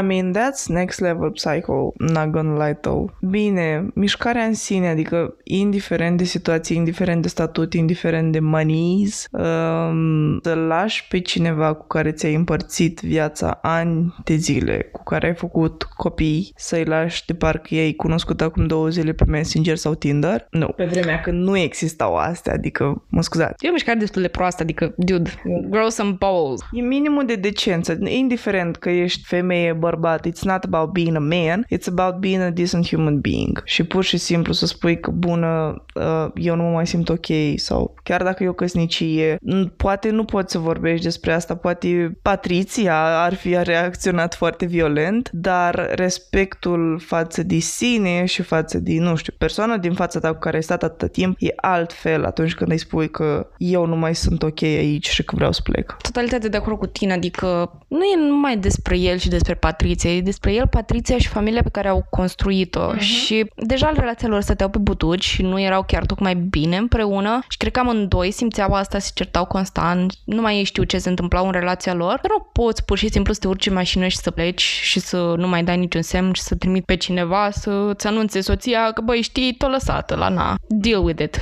descurcă-te cu asta. Hai, sănătate, Doamne ajută. Exact. În cele din urmă, Shir s-a săturat de dramă și s-a despărțit de Maurizio. Maurizio a trecut rapid mai departe, n-a avut nicio treabă și a intrat într-o relație cu Paola Franchi. Paola a fost o prietenă din copilărie cu Maurizio. Se cunoșteau dinainte. Cei doi și-au reaprins relația după ce s-au întâlnit într-un club privat din Elveția. Deși Patriția o ura pe Shir, credea că Paola căuta doar banii și statutul lui Maurizio. Acuzații nefondate pentru că bărbatul cu care Paola a fost căsătorit înainte de Maurizio era mult mai bogat și mult mai suspus decât Maurizio. Dar, din nou, pasiunea, iubirea te poate duce în locuri și în gânduri de toate felurile. Afacerea Gucci mergea bine și Patriția ura asta, pentru că în același timp ea pierdea totul. Realitatea este că Maurizio nu era la fel de bogat așa cum părea să fie. Mereu flexa cu averea sa, mașinile lui, șoferii, avioanele private, mobila scumpă, birourile scumpe, dar toate cheltuielile astea l-au prins din urmă, pentru că tot totul a fost plătit cu cărțile de credit personale. Nu voia să se simtă responsabil de scoaterea vreunui ban din companie. Maurizio era dator cu zeci de milioane de dolari pe care nu i-a investit. Avea o grămadă de active care valorau milioane de dolari, dar nu avea bani fizici să își plătească aceste datorii, iar dacă nu plătea banii, ajungea să piardă proprietatea Gucci, pierzând tot efortul lui de o viață. Karma se pare că îl ajungea din urmă. Patrizia nu trebuia să facă nimic. Numele Gucci a revenit pe poziția pe care și-a dorit-o toată lumea, dar cu ce cost? În 1991, la doar un an de la întâlnirea cu Paola, a ajuns să depună cererea de divorț de Patrizia. O părăsise, dar nu oficializase niciodată situația. Patrizia spera că se va întoarce, dar el a făcut deja actele. În același an, Patrizia a fost diagnosticată cu tumoră pe creier și a trebuit să fie dusă de urgență la o intervenție chirurgicală. S-a gândit că asta l-ar putea înduieșa pe Maurizio, întorcându-se la ea, și că printr-o minune se va grăbi la spital și să fie lângă ea când se va trezi de la operație, dar din păcate, astea au fost doar visuri ale Patriției. Când s-a trezit de la operație, Maurizio îi trimisese doar un buchet de flori cu o felicitare cu numele lui și nimic altceva. În mod normal, ea a fost destul de dezamăgită. Din fericire, tumoarea a fost benignă, nu prezenta un pericol pentru viața ei, dar după această experiență a rămas cu sentimentul că lui Maurizio nu-i mai păsa de ea și asta i-a pus capac. Îl voia mort cu orice preț. În mai multe ocazii diferite, a adus în discuție ideea de a-l ucide pe Maurizio. Odată i-a spus asta menajerei ei, altădată l-a întrebat pe avocatul ei ce s-ar întâmpla oare dacă ar face asta. Pur și simplu era obsedată de ideea de a se răzbuna în felul ăsta. În această perioadă a început să dea sfoară în țară dacă cunoaște cineva pe cineva care ar face treaba asta sub o remunerație corespunzătoare. Acum, Patrizia spune că obsesia ei a fost doar o idee, nimic mai mult. Doar nu avea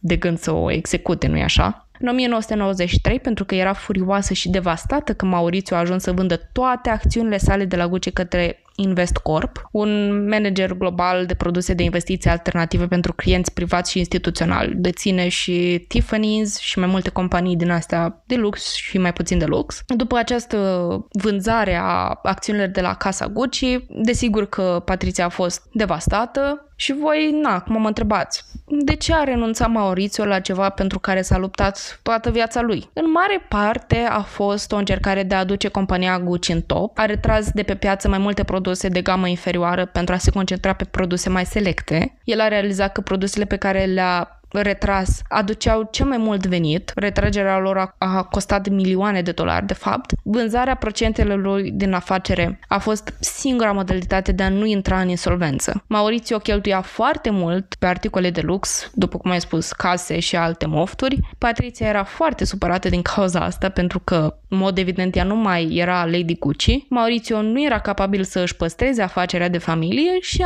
nu avea nicio putere de a face ceva, dar resuscita compania. Ea încă își dorea să continue compania să fie ceva de familie, o afacere de familie. Patrizia deținea 0% din companie, în care ea însăși a investit timp, bani și idei. Se estimează că Maurizio a primit 200 de milioane de dolari pentru toate acțiunile sale. Pentru prima dată în peste 70 de ani, nimeni din familia Gucci nu mai era implicat în compania Gucci.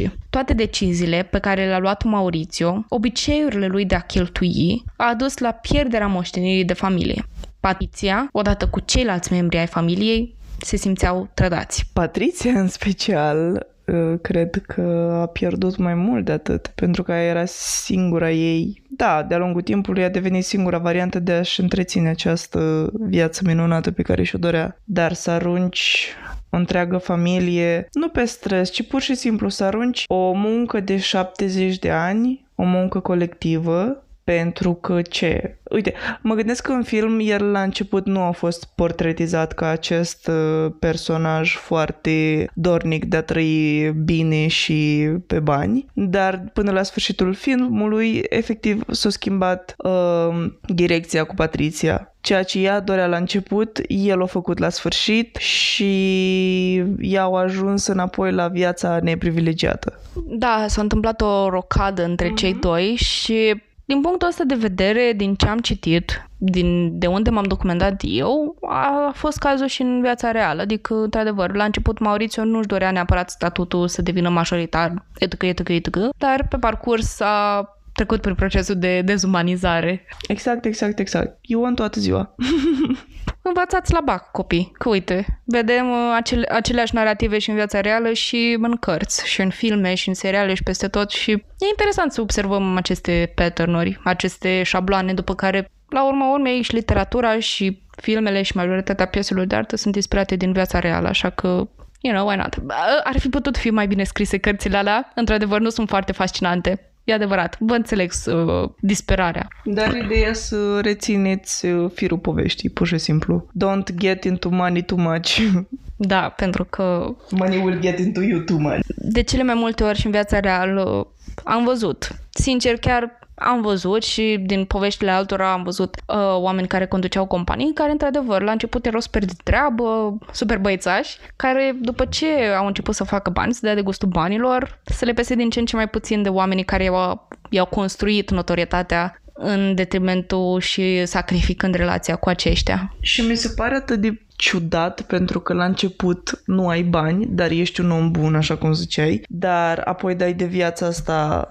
superbă și pentru că ți-o dorești să o menții, începi să muncești din ce în ce mai mult. Și aici vine întrebarea, păi atunci când îți mai duce viața asta superbă? Dacă tu începi să muncești din ce în ce mai mult ca să faci din ce în ce mai mulți bani, ce faci? Trăiești în concediu 2 săptămâni pe an? Și în rest muncești. Adică de asta zic că trebuie să fie o balanță, un echilibru și să nu cumva să ajungi, cum spun noi bătrâni, sclavul banilor. Da, mama mereu spunea că ea nu-și dorește niciodată să aibă mulți bani. Tocmai pentru că, într-adevăr, eu nu am anxietate și eu nu am frică să nu ajungi așa. Și, într-adevăr, odată ce ai fost neprivilegiat și ai ajuns într-o ipostază în care să ai bani, nu mai vrei să mai pierzi asta. Și, evident, nu-ți dai seama când se întâmplă acea schimbare, pentru că tu ești kind of pe repede înainte și ajungi din punctul A în punctul B. Intri într-o... Na, spunem asta din afară, că în mod evident n-am avut niciunul parte de așa ceva. Intri într-o cursă a unui șoarece care se învârte pe roată și nu mai ești niciodată din roata aia și nu stai, faci un pas înapoi și te uiți la tot ce ai obținut. Nu, pentru că ai roata aia care se mișcă în continuu din cauza ta și tu nu-ți dai seama că doar tu ești ăla care poate să spună stop sau nu. Dar din exterior... Nu, n-ai cum. Și de asta zic că nu, it's not nice and you need a balance. Asculți Crime, Pisici și Cafea, un podcast de True Crime tradus direct din limba pisicească. Pentru mai multe informații, cât și pentru și mai multe surprize, te așteptăm pe Instagram la crime.și.pisici să continuăm discuția acolo.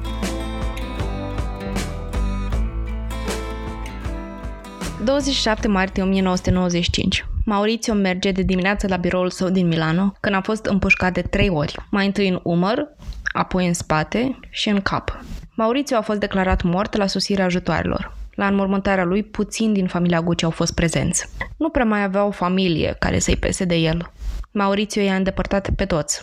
Fiicele lui, Alessandra și Allegra, au fost acolo alături de Patrizia. În timpul anchetei inițiale, poliția a vorbit cu un portar de la biroul lui Maurizio, care au fost martori întregului atac petrecut. El a spus poliției că în momentul în care a văzut pistolul, a crezut că are o lungime neobișnuită. Părea lung, de parcă trăgătorul ar fi folosit un amortizor de zgomot. Poliția a respins ideea că acesta ar fi fost un atac profesional. Ei credeau că un profesionist l-ar fi ucis pe portar pentru că a fost martor. Dacă ar fi fost un asasin profesionist, nu ar fi fost nevoit să lovească de 3 ori pentru a-și împlini treaba. Datoria lui Maurizio nu era un secret și se bănuia că cineva care îi dorea banii a venit după el. De la început, mulți oameni au avut o suspiciune puternică că era Patrizia, mai ales că ea pomenise că îl dorea mort și că avea să angajeze pe cineva care să-l omoare. Când a fost adusă la interogatoriu, a avut un alibi destul de solid. Cazul a rămas nerezolvat timp de 2 ani, până un pont anonim a ajuns la șeful poliției în ianuarie 1997. Citez. Acest om m-a sunat. A spus că are informații despre o crimă. A spus să ne întâlnim cu el în această zonă destul de periculoasă a Milanoului, dacă eram interesat să aflu mai multe. Așa că l-am rugat să dea un motiv pentru care ar trebui să-l întâlnesc într-o zonă atât de murdară. Și a spus, știu despre crima lui Gucci. Închei citatul. Șeful s-a întâlnit cu acest pster anonim, se lăuda că face parte din banda care a fost angajată pentru a-l ucide pe Maurizio Gucci. Acest bărbat se numea Ivano Savioni. Și chiar dacă nu era responsabil pentru că a apăsat pe trăgaci, el știa cine a orchestrat lovitura. Pentru a-i prinde pe restul oamenilor responsabili, un ofițer a intrat sub acoperire ca gangster columbian. În timpul acestei operațiuni a aflat numele altor 4 personaje implicate: Benedetto Ceraulo, asasinul; Orazio Cicala, șoferul de evadare; o femeie pe nume Pina Auriemma, un medium care a ajutat-o pe Patrizia să aranjeze toată treaba. Când Patrizia a fost arestată și dusă la secție, aceasta era vis-a-vis de biserica în care se căsătorise cu aproape 30 de ani în urmă. Patrizia a negat că ar avea vreo legătură directă cu crima fostului ei soț. Ea a spus poliției că Pina și ceilalți au șantajat-o cu viața fiicilor ei pentru $375.000 pentru crima pe care o comiseseră deja. Totuși, ea nu a negat că a menționat că își dorește ca Maurizio să moară. Desigur, poliția a fost sceptică față de declarațiile Patriției, având în vedere câți oameni au povestit că îl voia pe Maurizio mort. Au mai aflat că Pina și Patrizia erau de fapt prietene foarte bune. Pina a fost în viața Patriției 6 ani de zile înainte de incident. Cele două chiar au fost văzute împreună după moartea lui Maurizio. Deci dacă Pina o șantaja pe Patrizia, de ce mai stăteau împreună? Nu cred că poți avea o relație bună cu persoana care ți-a ucis soțul și apoi îți mai și cere bani pentru asta. Poliția a strâns toate dovezile și a devenit foarte clar că Patrizia era implicată până în gât în asasinarea lui Maurizio. Cea mai incriminatorie dovadă găsită a fost jurnalul Patriției. Cu 10 zile înainte ca Maurizio să fie împușcat, Patrizia a scris în jurnalul ei că nu există crimă care să nu poată fi cumpărată. În ziua crimei, Patrizia a scris cuvântul paradis în italiană. Patrizia a stat 1 an în închisoare ca până cazul ei să ajungă în judecată. În acest an a încercat să-și mențină nevinovăția. A intrat în proces pledând nevinovată pe baza nebuniei. În timpul procesului din 1999, ea a explicat că da, a avut o obsesie cu ideea de a-și ucide soțul, dar Pina a fost cea care a profitat de ea și a acționat fără acordul ei. În tribună, Patrizia a spus că plata lui Pina a meritat fiecare bănuț. Până la urmă s-a stabilit că Patrizia a orchestrat totul. Asasinul Benedetto era de fapt proprietar de pizzerie cu multe datorii și a fost de acord să-l omoare pe Maurizio pentru €250.000, care astăzi valorează aproximativ $500.000 americani. La finalul procesului, toți 5 au fost găsiți vinovați. Benedetto a fost condamnat la închisoare pe viață, Ivano a fost condamnat la 26 de ani de închisoare, Orazio, șoferul care i-a ajutat, a fost condamnat la 29 de ani de închisoare, Pina a fost condamnată la 25 de ani. În sfârșit, Patrizia a fost condamnată la doar 29 de ani de închisoare. În anul 2000, pedepsa ei a fost redusă la doar 26 de ani. Cât a fost în închisoare, Patrizia a spus că a reușit în sfârșit să-și recupereze somnul. A petrecut timp udând plantele și a putut lua cu ea dihorul de companie, iar lucrurile astea o țineau ocupată.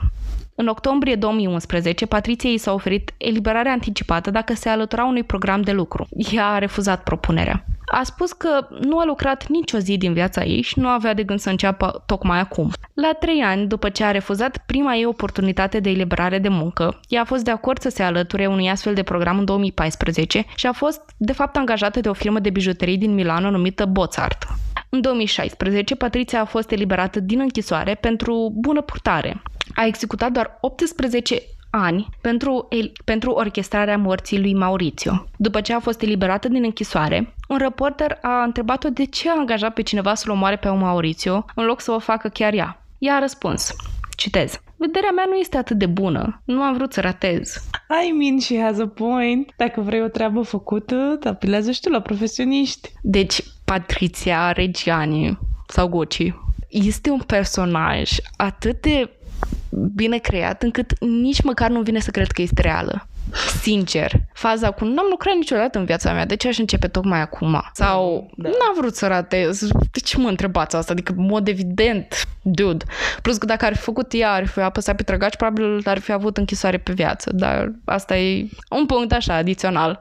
E foarte bine faptul că chestiile astea, mi se pare că o fac conștientă de privilegiile pe care le-au avut și de care s-au bucurat și că nu s-ar da înapoi să trăiască altfel decât o trăit înainte. Sincer, vă recomand să vă uitați la interviurile cu ea. Are câteva citate foarte interesante.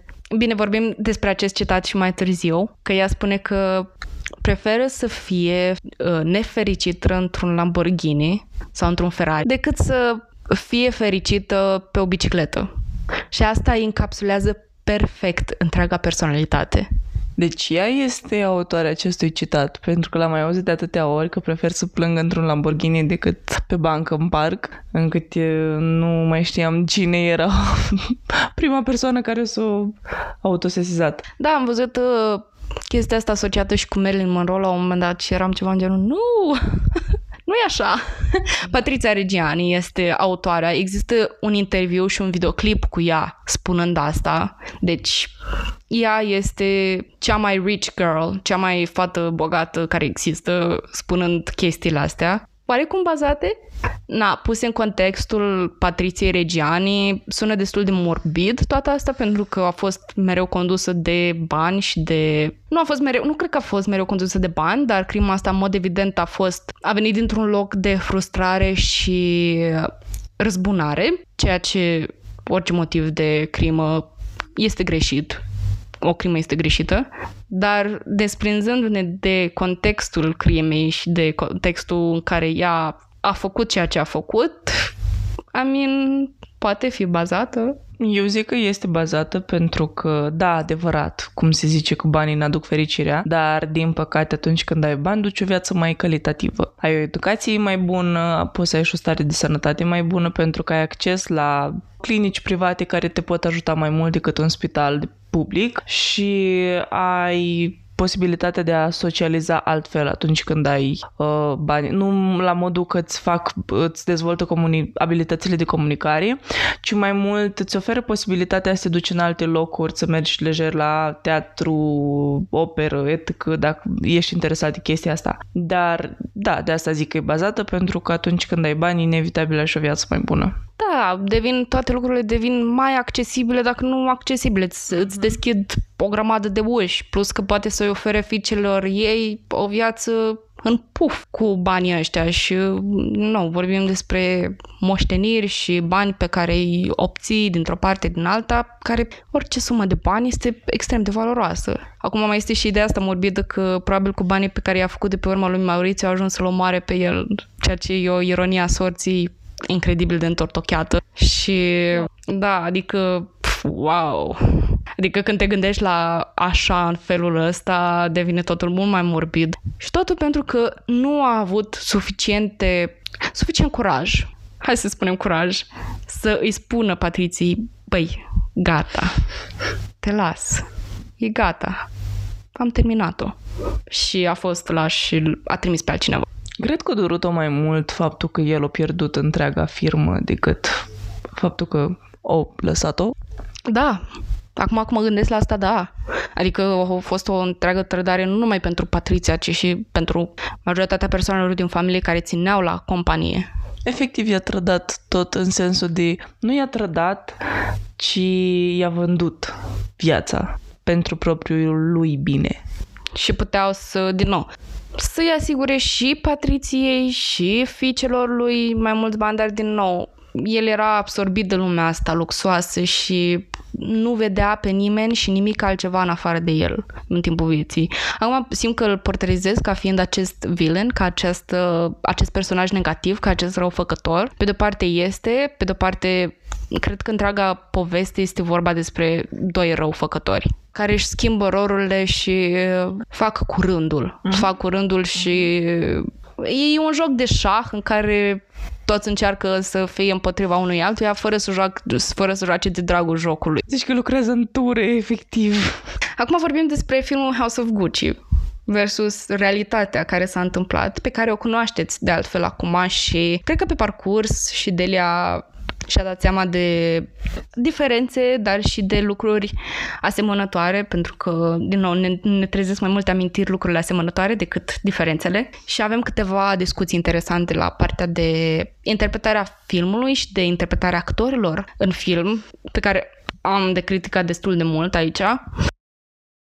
În primul rând, reamintesc de fiecare dată că astfel de filme sunt pure produse cinematice.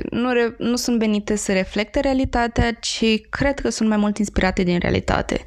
Nici de cum nu reprezintă realitatea într-un mod obiectiv.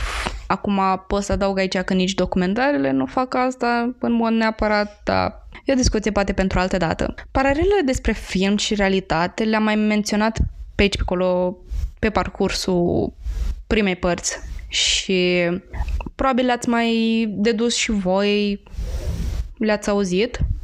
Am încercat să ating cam tot ce apare în film, ca atunci când mergeți să vedeți sau să revedeți filmul, să vă dați seama ce este real, ce este aproape de real și ce nu.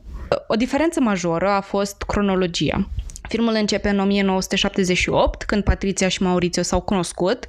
Ei, de fapt, s-au cunoscut în anii 70. Deci au acolo 8 ani diferență. Au mai fost mai multe chitibușuri și momente diferite dintre modul în care au decurs evenimentele, tocmai pentru că au încercat să compreseze timpul și parcursul evenimentelor, au trebuit să facă și mici modificări cu privire la decursul vieții lor și din punct de vedere ai anilor, ai ordinii în care s-au întâmplat anumite evenimente, diferă destul de vizibil, dar doar dacă ești atent la chestiile astea, adică poți foarte bine să treci cu vederea și totuși recunoști realitatea, evenimentele reale față de evenimentele care sunt pure ficțiune. Au început cu unele evenimente, au decalat câteva, au grăbit altele, au ignorat unele. E și foarte greu în cinematografie să dai impresia de trecerea timpului și să nu fie deranjantă și credibilă. Aici sunt mai multe tehnici pe care poți să le folosești să faci asta. Filmul se împarte pe capitole, gen, vedeți în anumite filme că au efectiv capitolele astea. Acum mă duce cu gândul la filmul ăla românesc Bombardarul cu Bucluc sau Pornobalamuc, în care vezi pe parcursul filmului că se împarte în 3 capitole, foarte clare și foarte bine stabilite. Se întâmplă asta și în producții mai mari, nu neapărat atât de indie, în care începutul vieții, adolescența, tinerețea, când a devenit mamă, când a devenit bunic, vezi asta destul de des în producțiile cinematografice, ori folosesc creșterea unui copil să indice trecerea timpului, pentru că știm că copiii se dezvoltă foarte repede în primii 20 de ani ai vieții și trec prin aceste schimbări care ajută să dea impresia trecerii timpului și care sunt folosiți pentru a indica trecerea timpului, fie prin vestimentație, prin fizionomia feței, prin utilizarea actorilor diferiți, tocmai ca să adâncească această trecere a timpului. Un exemplu foarte bun pentru acest exemplu este serialul The Crown, în care ei odată la 2 ani schimbă actorii tocmai ca să dea impresia că trec ani, trece timpul, persoanele se schimbă, evoluează, se maturizează, îmbătrânesc și așa mai departe. Ori apar acele texte scrise cu 14 ani mai târziu, 8 ani mai târziu, etc. mai târziu sau mai devreme cu atâția ani. Apar din nou, astea foarte des. Dar ideea că dacă nu sunt astea folosite ca lumea sau dacă nu au o motivație, o explicație sau un limbaj bine stabilit, pot părea chicioase, pot părea ieftine, pot părea intruzive aceste texte și aceste black screen-uri. Și filmul ăsta, într-adevăr, poate ar fi părut puțin ieftin dacă ar fi pus cu 2 ani mai târziu sau cu 3 ani mai târziu sau între timp sau... Din nou, copiii nu sunt o parte importantă, deci excluderea este din start și cam atât. Adică singura lor variantă ar fi fost să scrie narațiunea în așa fel încât să fie evenimentele mai compresate, să ignore altele și să distorsioneze timpul ca să poată să fie scris filmul ca lumea. Și trebuie să faci asta într-un fel în care să nu pară respingător. Au găsit soluția asta, mi se pare că este destul de bine motivată și nu aș critica asta sau nu este aspectul pentru care aș critica filmul ăsta cel mai aprig. Are alte puncte în care m-a pierdut total. Povestea filmului parcurge relația lui Maurizio cu Patrizia, dezumanizarea ulterioară a lui Maurizio și răzbunarea Patriției. În film se pune foarte mult accent pe contribuțiile Patriției în casa Gucci. Filmul ia o notă empatică în privința ei și pare că vrea să-i crediteze Patriției tot succesul cu care brandul Gucci se întâlnește. Și, într-adevăr, este o perspectivă fabuloasă și grandioasă și o turnură de astfel pe care ar fi putut-o avea filmul ăsta sau pentru care producătorii au ales să o aleagă pentru filmul ăsta. Toată lumea gravitează și par să o slăvească pe Patrizia, fapt ce îi trezește în același timp gelozia lui Maurizio. El, prins în capcana de a-și asuma toate eforturile pe care le-a investit în companie, ajunge să o disprețuiască pe Patrizia. Începe o relație cu o altă femeie, Patrizia devine geloasă și își dorește să fie mai aproape de casa Gucci, la care ținea foarte mult. În mare, firul narrativ urmărit de film este foarte apropiat cu realitatea. Ca să punctez niște inconsistențe dintre film și realitate, vorbim despre portretizarea familiei Patriției ca fiind săracă. Categoric, în realitate, erau departe de a fi săraci. Până la vârsta de 12 ani, Patrizia și mama ei s-au descurcat mai greu, dar mama ei s-a căsătorit cu un bărbat foarte bogat, având astfel acces la evenimente ale înaltei societăți italiene. Pentru un extra efect de dramatism, a fost mai convenabil să o facă pe Patrizia să pară săracă. Dar în realitate, cum ar fi avut Patrizia acces la o astfel de petrecere la care se afla tocmai unul dintre fii fondatorului casei Gucci? Mă gândesc că au accentuat chestia asta ca să pară mai intensă dorința ei de a trăi cu acest Maurizio. Adică au exagerat dorința asta pe care ea o avea. E din nou o narativă foarte des întâlnită cu persoana săracă care se căsătorește cu persoana bogată, cu un prinț, cu un antreprenor foarte de succes și de acolo există foarte multe direcții în care un plot, o poveste poate să meargă, știi? Filmul include doar 2 dintre fiii lui Guccio, Aldo și Rodolfo, dar după cum am mai spus, al 3-lea fiu a fost rătăcitor, să zic așa. O altă inconsistență a fost că Aldo în film avea un fiu, pe când în realitate a avut 3 și toți lucrau pentru Gucci. În film, modul în care a fost portretizat Paolo a fost criticat pentru că îl prezenta ca fiind un idiot, că și-a trimis tatăl din greșeală la închisoare. În realitate, Paolo era destul de deștept și a fost cât se poate de intenționat și de plănuit această băgare în închisoarea lui Taika-su. Filmul a trecut peste prima relație a lui Maurizio, după despărțirea de Patrizia, și au trecut direct la a doua sa relație cu Paola. Dar, din nou, pentru a reduce din timpul și așa prea lung a filmului, e o alegere bună. Eu sunt de părere că filmul este mult prea lung. Ar fi putut fi mult mai redus. Dar important era de văzut dinamica dintre personajele principale și oricine ar fi fost cu Maurizio în relație, mai mult ne interesa de Patrizia în relație cu Maurizio, în schimbarea relației lor. De altfel, mi-a plăcut contrastul dintre Paola și Patrizia. Au făcut-o pe Paola să pară o persoană fără personalitate, slăbuță de înger, foarte submisivă lui Maurizio, pe când Patrizia este opusul. A fost portretizată din contră, puternică, impunătoare, energică și statornică. Decăderea lui Maurizio mi s-a părut foarte frumos abordată, foarte subtil, încât la finalul filmului cam uiți cine a fost Maurizio la început. Poate din cauza că probabil filmul este și așa mult prea lung. Deja observăm o temă cu problema mea cu filmul ăsta. Din nou, filmul are aproape 3 ore și cam uiți ceea ce s-a întâmplat la începutul filmului până la final, dar na, ne descurcăm cu ce avem. Drama de familie mi s-a părut cam de umplutură pentru narativa filmului, mi s-a părut că au încercat să bage această notă de complexitate în firul narativ, când este un lucru interesant, destin stătător, în care putea din nou să fie un film propriu, știi? Adică nu trebuia să fie aglomerat și mai mult filmul ăsta ca să îl facă și mai lung, și mai plictisitor, și mai nenecesar pentru mesajul pe care a vrut să-l transmită. Crezi că a fost pe locuri detaliu inutil, familia în sine, având în vedere că s-a concentrat în a doua parte mai mult pe Patrizia? Ideea este că filmul e casa Gucci de așa natură încât există foarte multe persoane care trebuie să fie introduse, dar unele dintre ele n-au fost foarte bine delimitate, unele dintre ele n-au fost deloc bine jucate, vorbesc și despre tatăl celor trei care, în fine, în film erau doi, care puteau câteva să fie evitate și unele aspecte din firul narrativ al filmului mi s-au părut, de umplutură și au încercat să pună mult prea mult în acest cocktail și l-au îngrămădit, l-au făcut foarte sufocant. Pare că în prima parte s-au concentrat pe film, pe House of Gucci și în a doua parte au uitat că filmul se cheamă House of Gucci, sincer. Ori te concentrezi pe relația dintre Maurizio și Patrizia, care este foarte interesantă.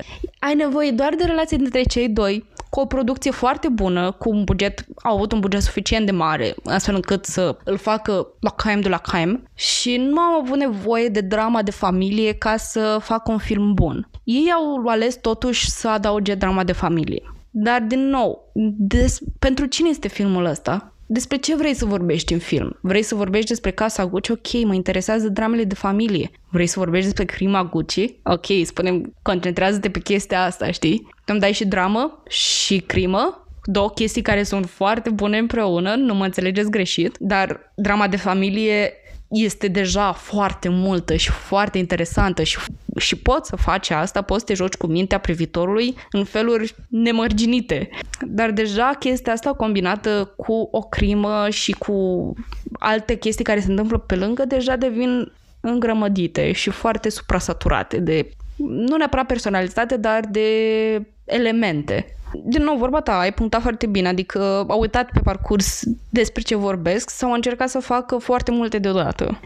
S-a pierdut puțin din identitate a filmului în sine. Având în vedere că ne uităm la un film care se numește House of Gucci, Casa Gucci, niște informații despre Guccio Gucci ar fi fost un minim de respect pentru fondator și prin ce a trebuit să treacă ca să ajungă să își fondeze casa de modă. Ar fi trebuit să fie aflat despre contribuția lui Guccio să-și fondeze casa de modă, ar fi trebuit să fie aflat despre contribuția lui Guccio în râca dintre cei doi frați și să nu sărim direct în conflicte prestabilite între membrii, între care se află deja o tensiune sau care ar trebui să existe deja o tensiune, cu care nu suntem foarte familiari, adică noi suntem niște oameni din afară, trebuie să ne explici, păi de dinainte, ăsta s-a certat cu ăsta și ăsta a făcut asta. Din nou, sunt o fană a ideii de arată-mi, nu-mi spune. Dar, din nou, fiind un film atât de lung, trebuie să-mi spui că n-ai timp să-mi arăți și trebuie să faci sacrificiile astea, anumite sacrificii de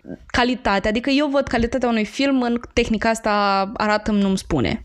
Că nu vreau să-mi spui o chestie ca la grădiniță, vreau să-mi arăți, să le deduc eu, dar din nou, nu prea au explicat foarte bine și am intrat într-un fiu și un tată care s-au băgat unul pe altul la închisoare. Adică, that's just my take on it. Într-adevăr, cum ai spus și tu mai înainte, au arătat la început faptul că Guccio Gucci a fondat casa și a trebuit să facă una și alta și una și alta, dar a fost prea puțin, prea am sărit peste, am zburat așa pe deasupra și a fost să fie. Vorbim totuși despre casa Gucci. Hai să-l băgăm și pe Guccio Gucci în seamă.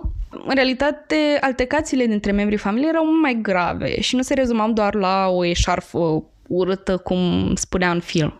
By the way, eșarfa aia genial a fost implicată pentru că ținea ceva mai de nișă. Că ceva care doar cunoscătorii de modă și de casa Gucci, care erau fani, cunosc referința eșarfei ăleia. Explică foarte bine un YouTuber, o să-l menționez mai târziu, a comentat și filmul și explică care-i treaba cu acea eșarfă roșie. Ideea este că erau persoane pline de vanitate, care aveau păreri diferite cu privire la conducerea companiei. Aveau chestii importante pe care aveau să se certe și să pară mai important și mai dramatic, din nou, decât o eșarfă. În realitate, membrii casei Gucci se și luau la bătaie adesea și nici nu era nevoie de o intervenție cinematică ca să dramatizeze relația dintre ei. Îmi place să au fiecare personaj la puricat. O să vorbim puțin despre fiecare. Un lucru de notat este că toți cei implicați în film au avut personaje foarte diferite și foarte pline de personalitate. atât de mult încât pare că fiecare personaj divizează firul narrativ înspre sine și încearcă să tragă înspre el cu o disperare destul de eclipsantă, adică încearcă să eclipseze unul pe altul și se pun în umbră unul pe celălalt într-un mod în care nici măcar nu-ți dai seama despre cine este filmul ăsta. Dar acum, gândindu-te la prima parte în care am discutat efectiv despre faptul că toți aveau o sete pentru bani și pentru a căpăta și pentru a se impune, nu crezi că reflectă strict chestia asta? Că fiecare era personajul principal al poveștii lui? Da, ar putea fi, dar în filmul ăsta simt că nu a fost intenționată chestia asta. Adică eu judec mai mult intenționalitatea filmului. Pentru că pe cine avem în filmul ăsta? L-avem pe Jared Leto, o avem pe Lady Gaga, avem Adam Driver, niște performatori foarte buni, de sine stătători. Mai am puțin Jared Leto, dar nu vorbim de el. Vorbim mai târziu despre el. Zic că fiecare dintre ei au încercat să tragă filmul narrativ înspre ei și din punctul de perspectivă al performanței din film și modul în care se pliază, pentru că când ai niște personalități atât de puternice care te trag în direcții atât de diferite, noi ca privitori suntem agasați nu numai despre informațiile despre statutul lor, despre certurile dintre ei și despre faptul că noi trebuie să ne dăm seama pe cine urmărim în povestea asta, cine e important. Și da, toți se luptă pentru atenție și pentru a ajunge acolo sus. Dar vrei să faci filmul despre asta? Sau despre ce vrei să faci filmul? Înțelegi? Din nou, intrăm la intenționalitate și intrăm la ce a vrut autorul să spună prin această operă. Ok. So, faptul că au fost atât de expansivi, crezi că e mai mult intervenție actoricească decât regizorală? Și regizorul ar fi putut să intervină aici, ori prin alegerea unui cast mai bun, care să... Bine, castul este foarte... Actorii sunt foarte buni. Ideea e că unul combinație cu celălalt, îți dai seama că toți sunt buni.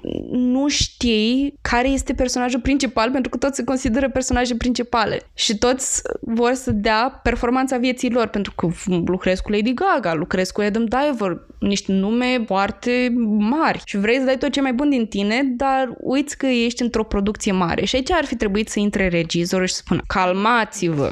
Luați-o puțin așa, mai încet. Povestea este despre asta, povestea este despre cealaltă. Păi asta înseamnă că nu a avut definit de la bun început clar direcția poveștii. Și le-au permis actorilor să meargă în stânga și în dreapta cum au avut chef. Ideea este că îmi vine greu să cred că într-o astfel de producție mare nu se stabilește direcția sau intenționalitatea filmului. Doar că asta se traduce pe ecran. Că n-au știut despre ce vorbesc. Că nu a avut o direcție clară în care să meargă. Un exemplu, filmul Elvis, pentru cine a văzut filmul, în care celelalte personaje sunt diluate tocmai ca să-l scoată pe Elvis în evidență, pe Austin Butler. Vedem acolo că Tom Hanks în film, v-ați dat seama? Eu nu mi-am dat seama că Tom Hanks în film joacă execrabil în filmul ăsta. Dar cred că în același timp este atât de intenționată faptul că joacă mai prost, nu este dintre cele mai bune performanțe a lui Tom Hanks în filmul ăsta, tocmai pentru că nu el este personajul principal, este Elvis personajul principal și atât de mult a muncit actorul ăsta ca să-l contureze pe Elvis, încât restul nu mai contează. Cine, ce, cum joacă. Și în consecință, Tom Hanks a trebuit să renunțe la prestația lui, la mândria lui de actor renumit și vechi. A trebuit să ne renunțe neapărat la calitatea lui. Acum nu pot să comentez dacă este intenționată sau nu, prefer să cred că este intenționată, și să îl lase pe ăsta micu, Adam Butler, să strălucească pe scenă și o face într-un mod absolut magnetic. În fine, nu vorbim despre asta acum, dar vreau să accentuez cât de intențional trebuie să fie și actorii care joacă pe lângă, pentru că trebuie să stabilești cine este actor principal, cine este actor secundar și cine sunt personaje figurante. În schimb, în filmul House of Gucci, cine este actor principal? Pe poster o vedem pe Lady Gaga în față, deci din poster îți dai seama că Lady Gaga trebuie să fie personaj principal, dar în același timp ai și pe Jared Leto cu un personaj foarte exuberant, care pare că vrea să acapareze atenția, dar l-ai și pe personajul lui Adam Driver, pe Maurizio, care are o performanță destul de bună și de captivantă și de atrăgătoare și el, știi? și ai cocktailul ăsta de personaje în care nu știi la cine să te uiți, nu știi care personaje în relație cu care trebuie să le urmărești ca să vezi evoluția sau firul narrativ sau orice cauți la un film sau orice vrea să spună un film. Vorbim acum despre Lady Gaga, care reușește să invoce o personalitate puțin neîndemânatică și totuși atrăgătoare. Accentul ei a fost criticat și într-adevăr destul de forțat și știu că există multe surse care spun că nu se rupea de personaj nici în pauze. În secret, toți știm că House of Gucci are succes datorită faptului că Lady Gaga joacă în el și are o performanță decentă. Ideea este că personajul pe care a încercat ea să-l joace a fost destul de desprins de realitate. Poate parte din faptul că Lady Gaga a fost total dezinteresată să întâlnească persoana pe care o joacă. Acum, în situația asta, de ce mai ești actor dacă nu ești dispus să faci câteva sacrificii de dragul rolului pe care îl joci? De ce nu te implici atât de mult în munca pe care o faci? Filmul se concentrează pe Patrizia, o vedem și pe afiș, cap de afiș, în fața tuturor celorlalți, care a depus foarte mult efort în companie ca ea să fie stâlpul de susținere a casei Gucci și singurul liant între Maurizio și Aldo în film. Imediat după ce Maurizio a înșelat-o, s-a ruinat totul.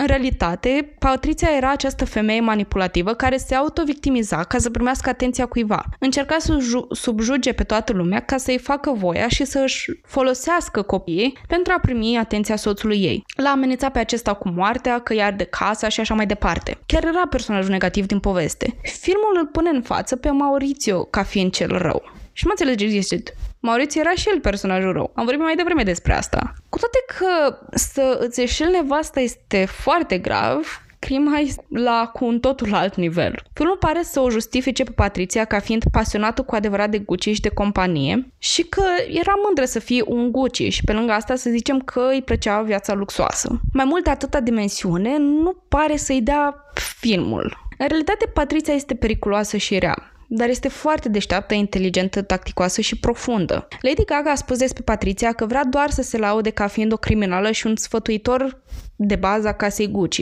În contextul ăsta a jucat-o, dar nu simt că Lady Gaga a făcut o treabă corespunzătoare. Când joci și creezi un astfel de personaj care există în realitate și poți să-l observi în viața reală, îl întâlnești, încerci să îl vezi cu empatie, pentru că simțul critic nu prea te ajută să formezi o relație apropiată cu personajul pe care îl joci. Mai mult de atât, Lady Gaga nici măcar nu a citit cartea după care a fost luat filmul. Ea a încercat să ofere o empatie fiicelor Patriției, în același timp în care joacă personajul criminal într-o protezare glorificată. Nu pot să o acuz de ipocrizie, dar la final de zi ne trebuie câte o pâine pe masă, dar, sincer, Lady Gaga trebuie acuzată de dezinteres, mai ales pentru privilegiul pe care îl are de a juca un astfel de rol într-o producție atât de bine plătită. E rolul pentru care unii actori și-ar vinde sufletul și s-ar fi dedicat mult mai bine și mult mai atent. Cred că Lady Gaga este o actriță bună și dacă s-ar fi dedicat rolului mai responsabil, ar fi citit măcar materialul sursa filmului, ar fi fost cireașa de pe tort. Toată lumea a vrut să o vadă pe Patrizia ca fiind însetată după bani și avere.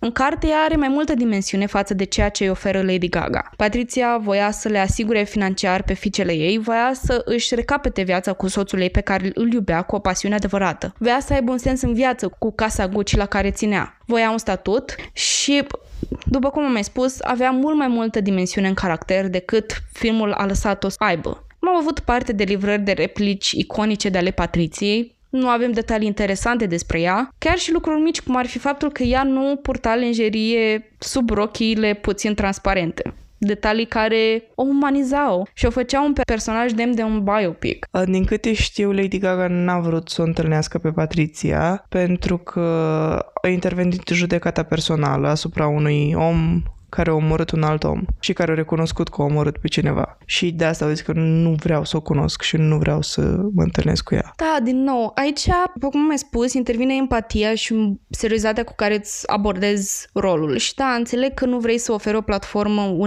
unui criminal, dar tocmai asta faci în film. Așa că mai bine îți faci o treabă ca lumea, devii cunoscut în industrie ca fiind un actor serios, care își ia rolul în serios, care face tot posibilul să creezi și să replichezi și să faci un personaj iconic și sacrifici din judecata personală, na. Asta e, dacă nu ești dispus să mergi la extrem sau măcar decența minimă pentru rolul tău, pentru privilegiul tău de a juca rolul ăsta într-un film cotat foarte mult, pentru că toată lumea a așteptat filmul ăsta, pur și simplu refuză proiectul. Refuză proiectul dacă nu poți să-l faci. Ea nu a privit subiectul cu empatie, nu a fost interesată de subiect și a spus că, cartea nu era așa de interesantă, n-am citit-o, că nu mi-a plăcut cum era, nu mi-a plăcut din primele pagini și nici măcar n-am citit materialul sursă pentru film. Doamne ferește să lucrez, dacă ajung în industria asta, Doamne ferește să lucrez cu așa actori, pentru că ce performanță poți să aștepți de la ei? Vorbeam și de cum a fost scris filmul. Patrizia Reggiani are interviuri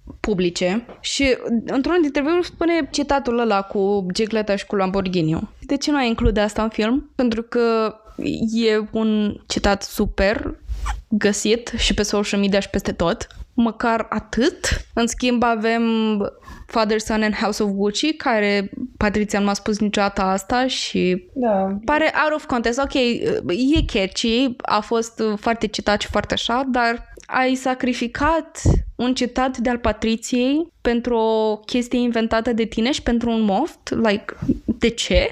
Da, spunea într-un interviu la un moment dat că pe set era cu Gerard Leto și exersau accentul, apoi dintr-una într-alta au ajuns să spună Father, Son and House of Gucci, făcând și gestul adițional. Da, și e un moment iconic din film, des reamintit, dar și da, puteau să-l includă, e amuzant, dar putea fi mai mult. Voiam mai mult. Îs eu pretențioasă, aia e. Trecem acum la Adam Driver, care se pricepe foarte bine să joace personaje lipsite de substanță. Vedem asta și în A Marriage Story, care este un film foarte bun, îl iubesc, dar în majoritatea filmelor, spre asta gravitează și o face excepțional de bine. Și sincer simt că pentru viitor poate mai mult și poate să aibă performanțe cu personaje mult mai complexe.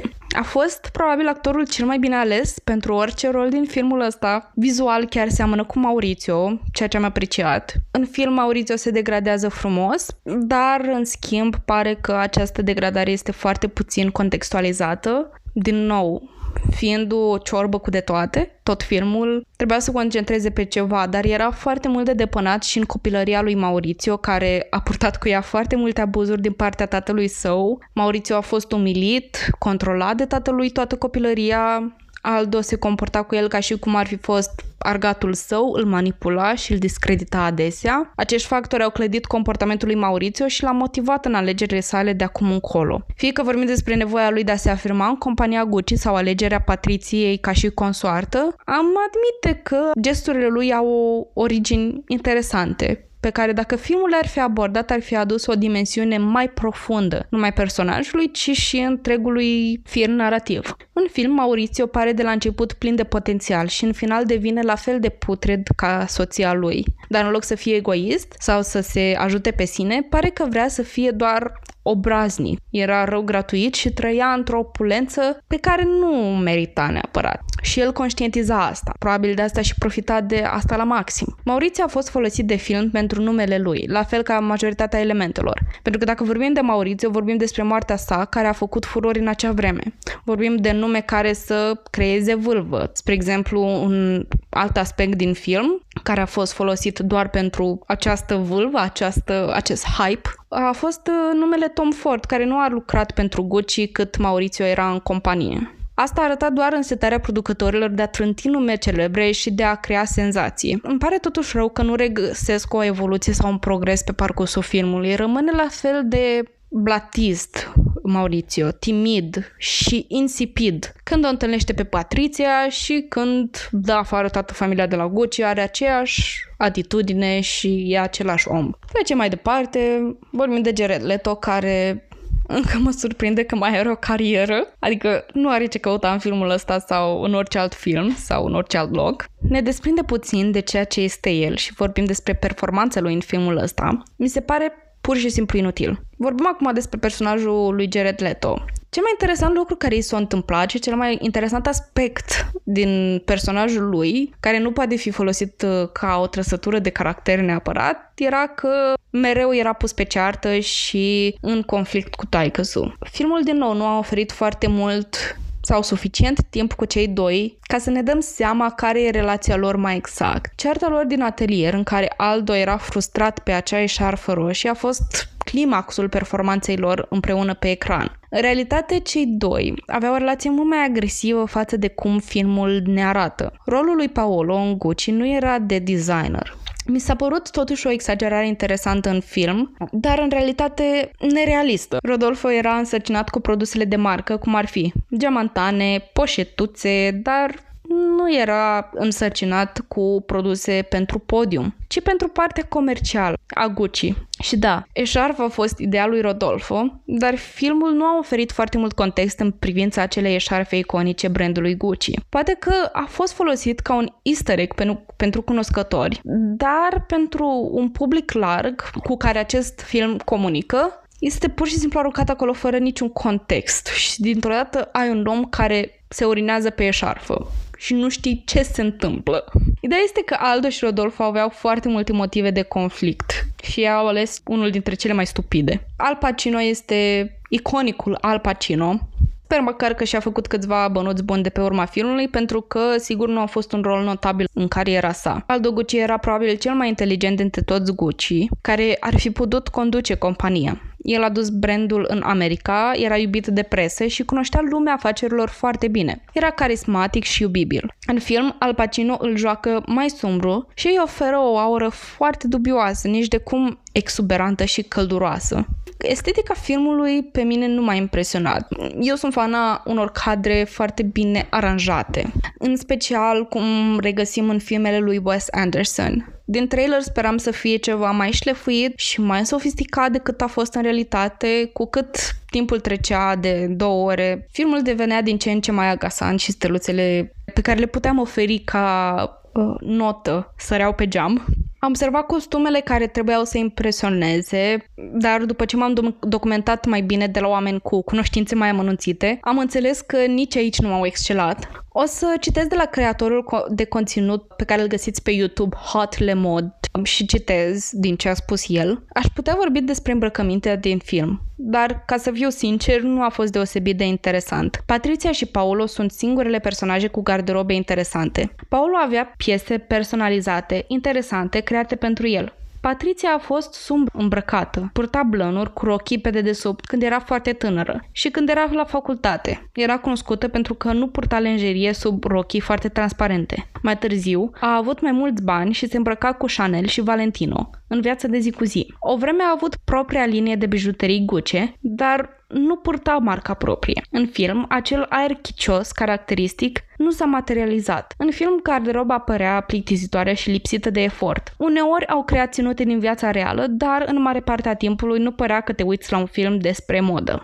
Filmul House of Gucci a încercat să facă o ciorbă cu de toate, să satisfacă pasionații de modă care erau interesați de istorie și dramă și să nu plictisească oamenii care nu știu atât de multe despre asta. Din punctul meu de vedere, umil, trebuia să își vizeze publicul mai bine și să meargă ori pe una, ori pe alta. Dacă voiau ceva mai senzațional, ar fi fost mai bine să fi mers pe relația dintre Maurizio și Patrizia, să depicteze evoluția personajelor, să menționeze începuturile casei în montaje scurte cu voice-over și trebuia să o vedem pe Patrizia după gratii. Depictările procesului de condamnare ar fi fost o adiție importantă. Filmul nu prea e decis în privința audienței pe care și-o dorește. Nu are personaje dintre cele mai credibile și pertinent studiate și nu cred că înțelege ce vrea de la el. Are 3 ore și toate cele 3 ore sunt pline de italieni care pentru un oarecare motiv vorbesc între ei cu o engleză într-un accent prost. Niște albi bogați, privilegiați, care se comportă dezgustător unii cu alții. Poate ar fi fost mai remediabil dacă ar fi fost mai scurt și mai axat pe ceva specific, după cum am mai spus, ori casa Gucci, ori Patrizia. De fiecare dată când ne desprindem de la Patrizia, mi se pare că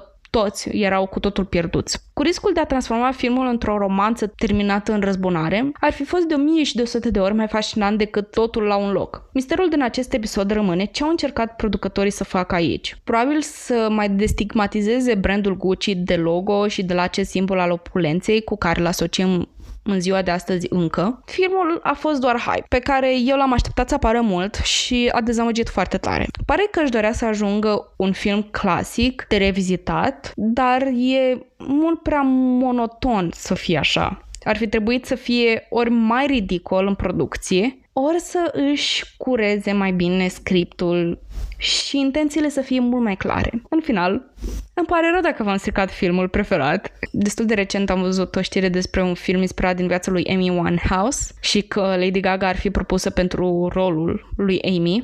Și de-aia este că poate nu am lăsat asta suficient de evidentă. Gaga este o actriță talentată și este suficient de talentată chiar să primească și rolul lui Amy Winehouse. Sincer, gravitez mai mult înspre Lauren Hoaregi să o joace pe Amy Winehouse, dar asta este doar o preferință personală. Dar dacă Gaga ajunge pe rolul ăla, îmi este frică. Și sper doar să-l trateze pertinent. Mai pertinent decât a făcut-o cu Patrizia. Mie, sincer, mi-a pierdut încrederea, dar totuși mă bazez pe ceea ce a rămas, calitatea ei de actriță și efortul ei de a măcar încerca. Dar poate vorbim într-un episod viitor despre cum ar trebui să fie abordat rolul lui Amy Winehouse. Părerea mea despre film, sincer, nu este atât de amplă, ba chiar îmi îndrăznesc să zic mai umilă și o să fiu mai scurtă pentru că mi se pare că Cristina au atins toate detaliile și eu să fie strict propriu și personal. Da, și mie mi s-a părut prea lung filmul, pe alocuri chiar plictisitor, adică e strict opinia unui simplu privitor. În ceea ce privește jocul actoricesc, m-a dezamăgit și pe mine, pe alocuri, adică erau unele lucruri care se puteau face lipsite, lejer, nu a fost nici măcar entertaining pe de întregul. Adică nu s-o simțit nici măcar ca un film făcut, nu știu, să ieși într-un weekend. Și avea un aer de wannabe, ceva serios, dramă acolo. Dar overall n-aș spune cuiva să vadă House of Gucci pentru că vrea să mă întreabă random, știi, la ce aș putea să mă mai uit. Probabil aș spune multe alte lucruri, dar n-aș spune House of Gucci. Sincer, acum, pentru că, e vorba de Lady Gaga și i-au adunat multă lume acolo, nu mi s-a părut că a fost la cea mai bună varianta ei atunci. Nu știu dacă ar fi ajutat-o să vadă mai multe interviuri sau să stea de vorbă cu Patrizia. Am mai auzit un take asemănător de la Taika Waititi într-un film de la care îmi scapă numele. El îl jucase pe Hitler și oamenii l-au întrebat dacă și-a făcut research și el atunci a spus că nu are de gând să-și facă vreodată vreun research legat de Hitler și că pur și simplu o să încerce să-l caricaturizeze cât de mult poate. Cu siguranță Lady Gaga nu a încercat același lucru, dar pur și simplu mi-am adus aminte de asta.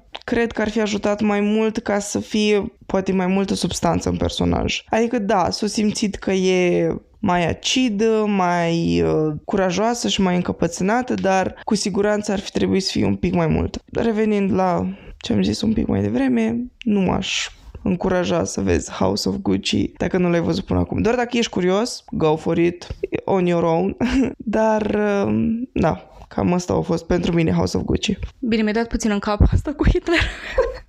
Pentru că zisem la performanța lui Lady Gaga că a fost lipsită de empatie pentru subiectul pe care îl joacă. Și nu a fost bine contextualizat, nu sună bine. Adevărat, dar m-am gândit că posibil ca Lady Gaga să fi luat chestia asta de she's a murderer, actually. At the end of the day, she killed someone. Da, și adevărat. Câte depictări a Patriției Reggiani o să fie vreodată? Nu o să mai fie. Sau dacă nu o să mai fie, nu o să fie atât de mari sau atât de spectaculoase sau atât de așteptate. Pentru că lumea s-a călit cu filmul ăsta. Și cred că o doză de efort, să-ți calci o lacă pe inimă, să te implici puțin mai mult emoțional. Pentru că fiecare om are o multidimensionalitate și poți să o vezi cu empatie și poți să o vezi cu ură. Și dacă o vezi cu ură, asta îți stă în reușita ta de a fi exact cu un biopic. Un biopic este un film care se vrea a fi luat după evenimentele reale.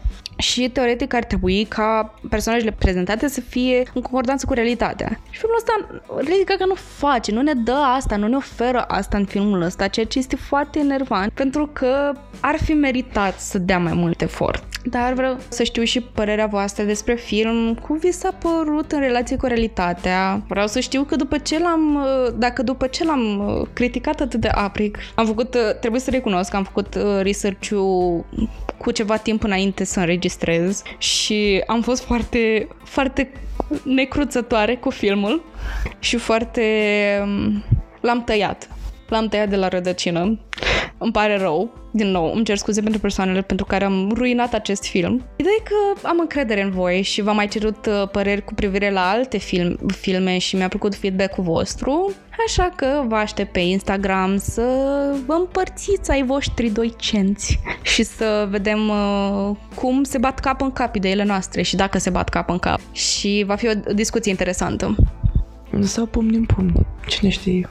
Sau pumni în pumni, vedem. Vă așteptăm, pa! Pa, pa, mulțumim că ați stat cu noi! Mulțumim! Acest podcast a fost înregistrat sub atenta îndrumare a gazelor noastre, Pric și Câlți. Nimic din toate astea nu ar fi fost posibil fără prezența lor.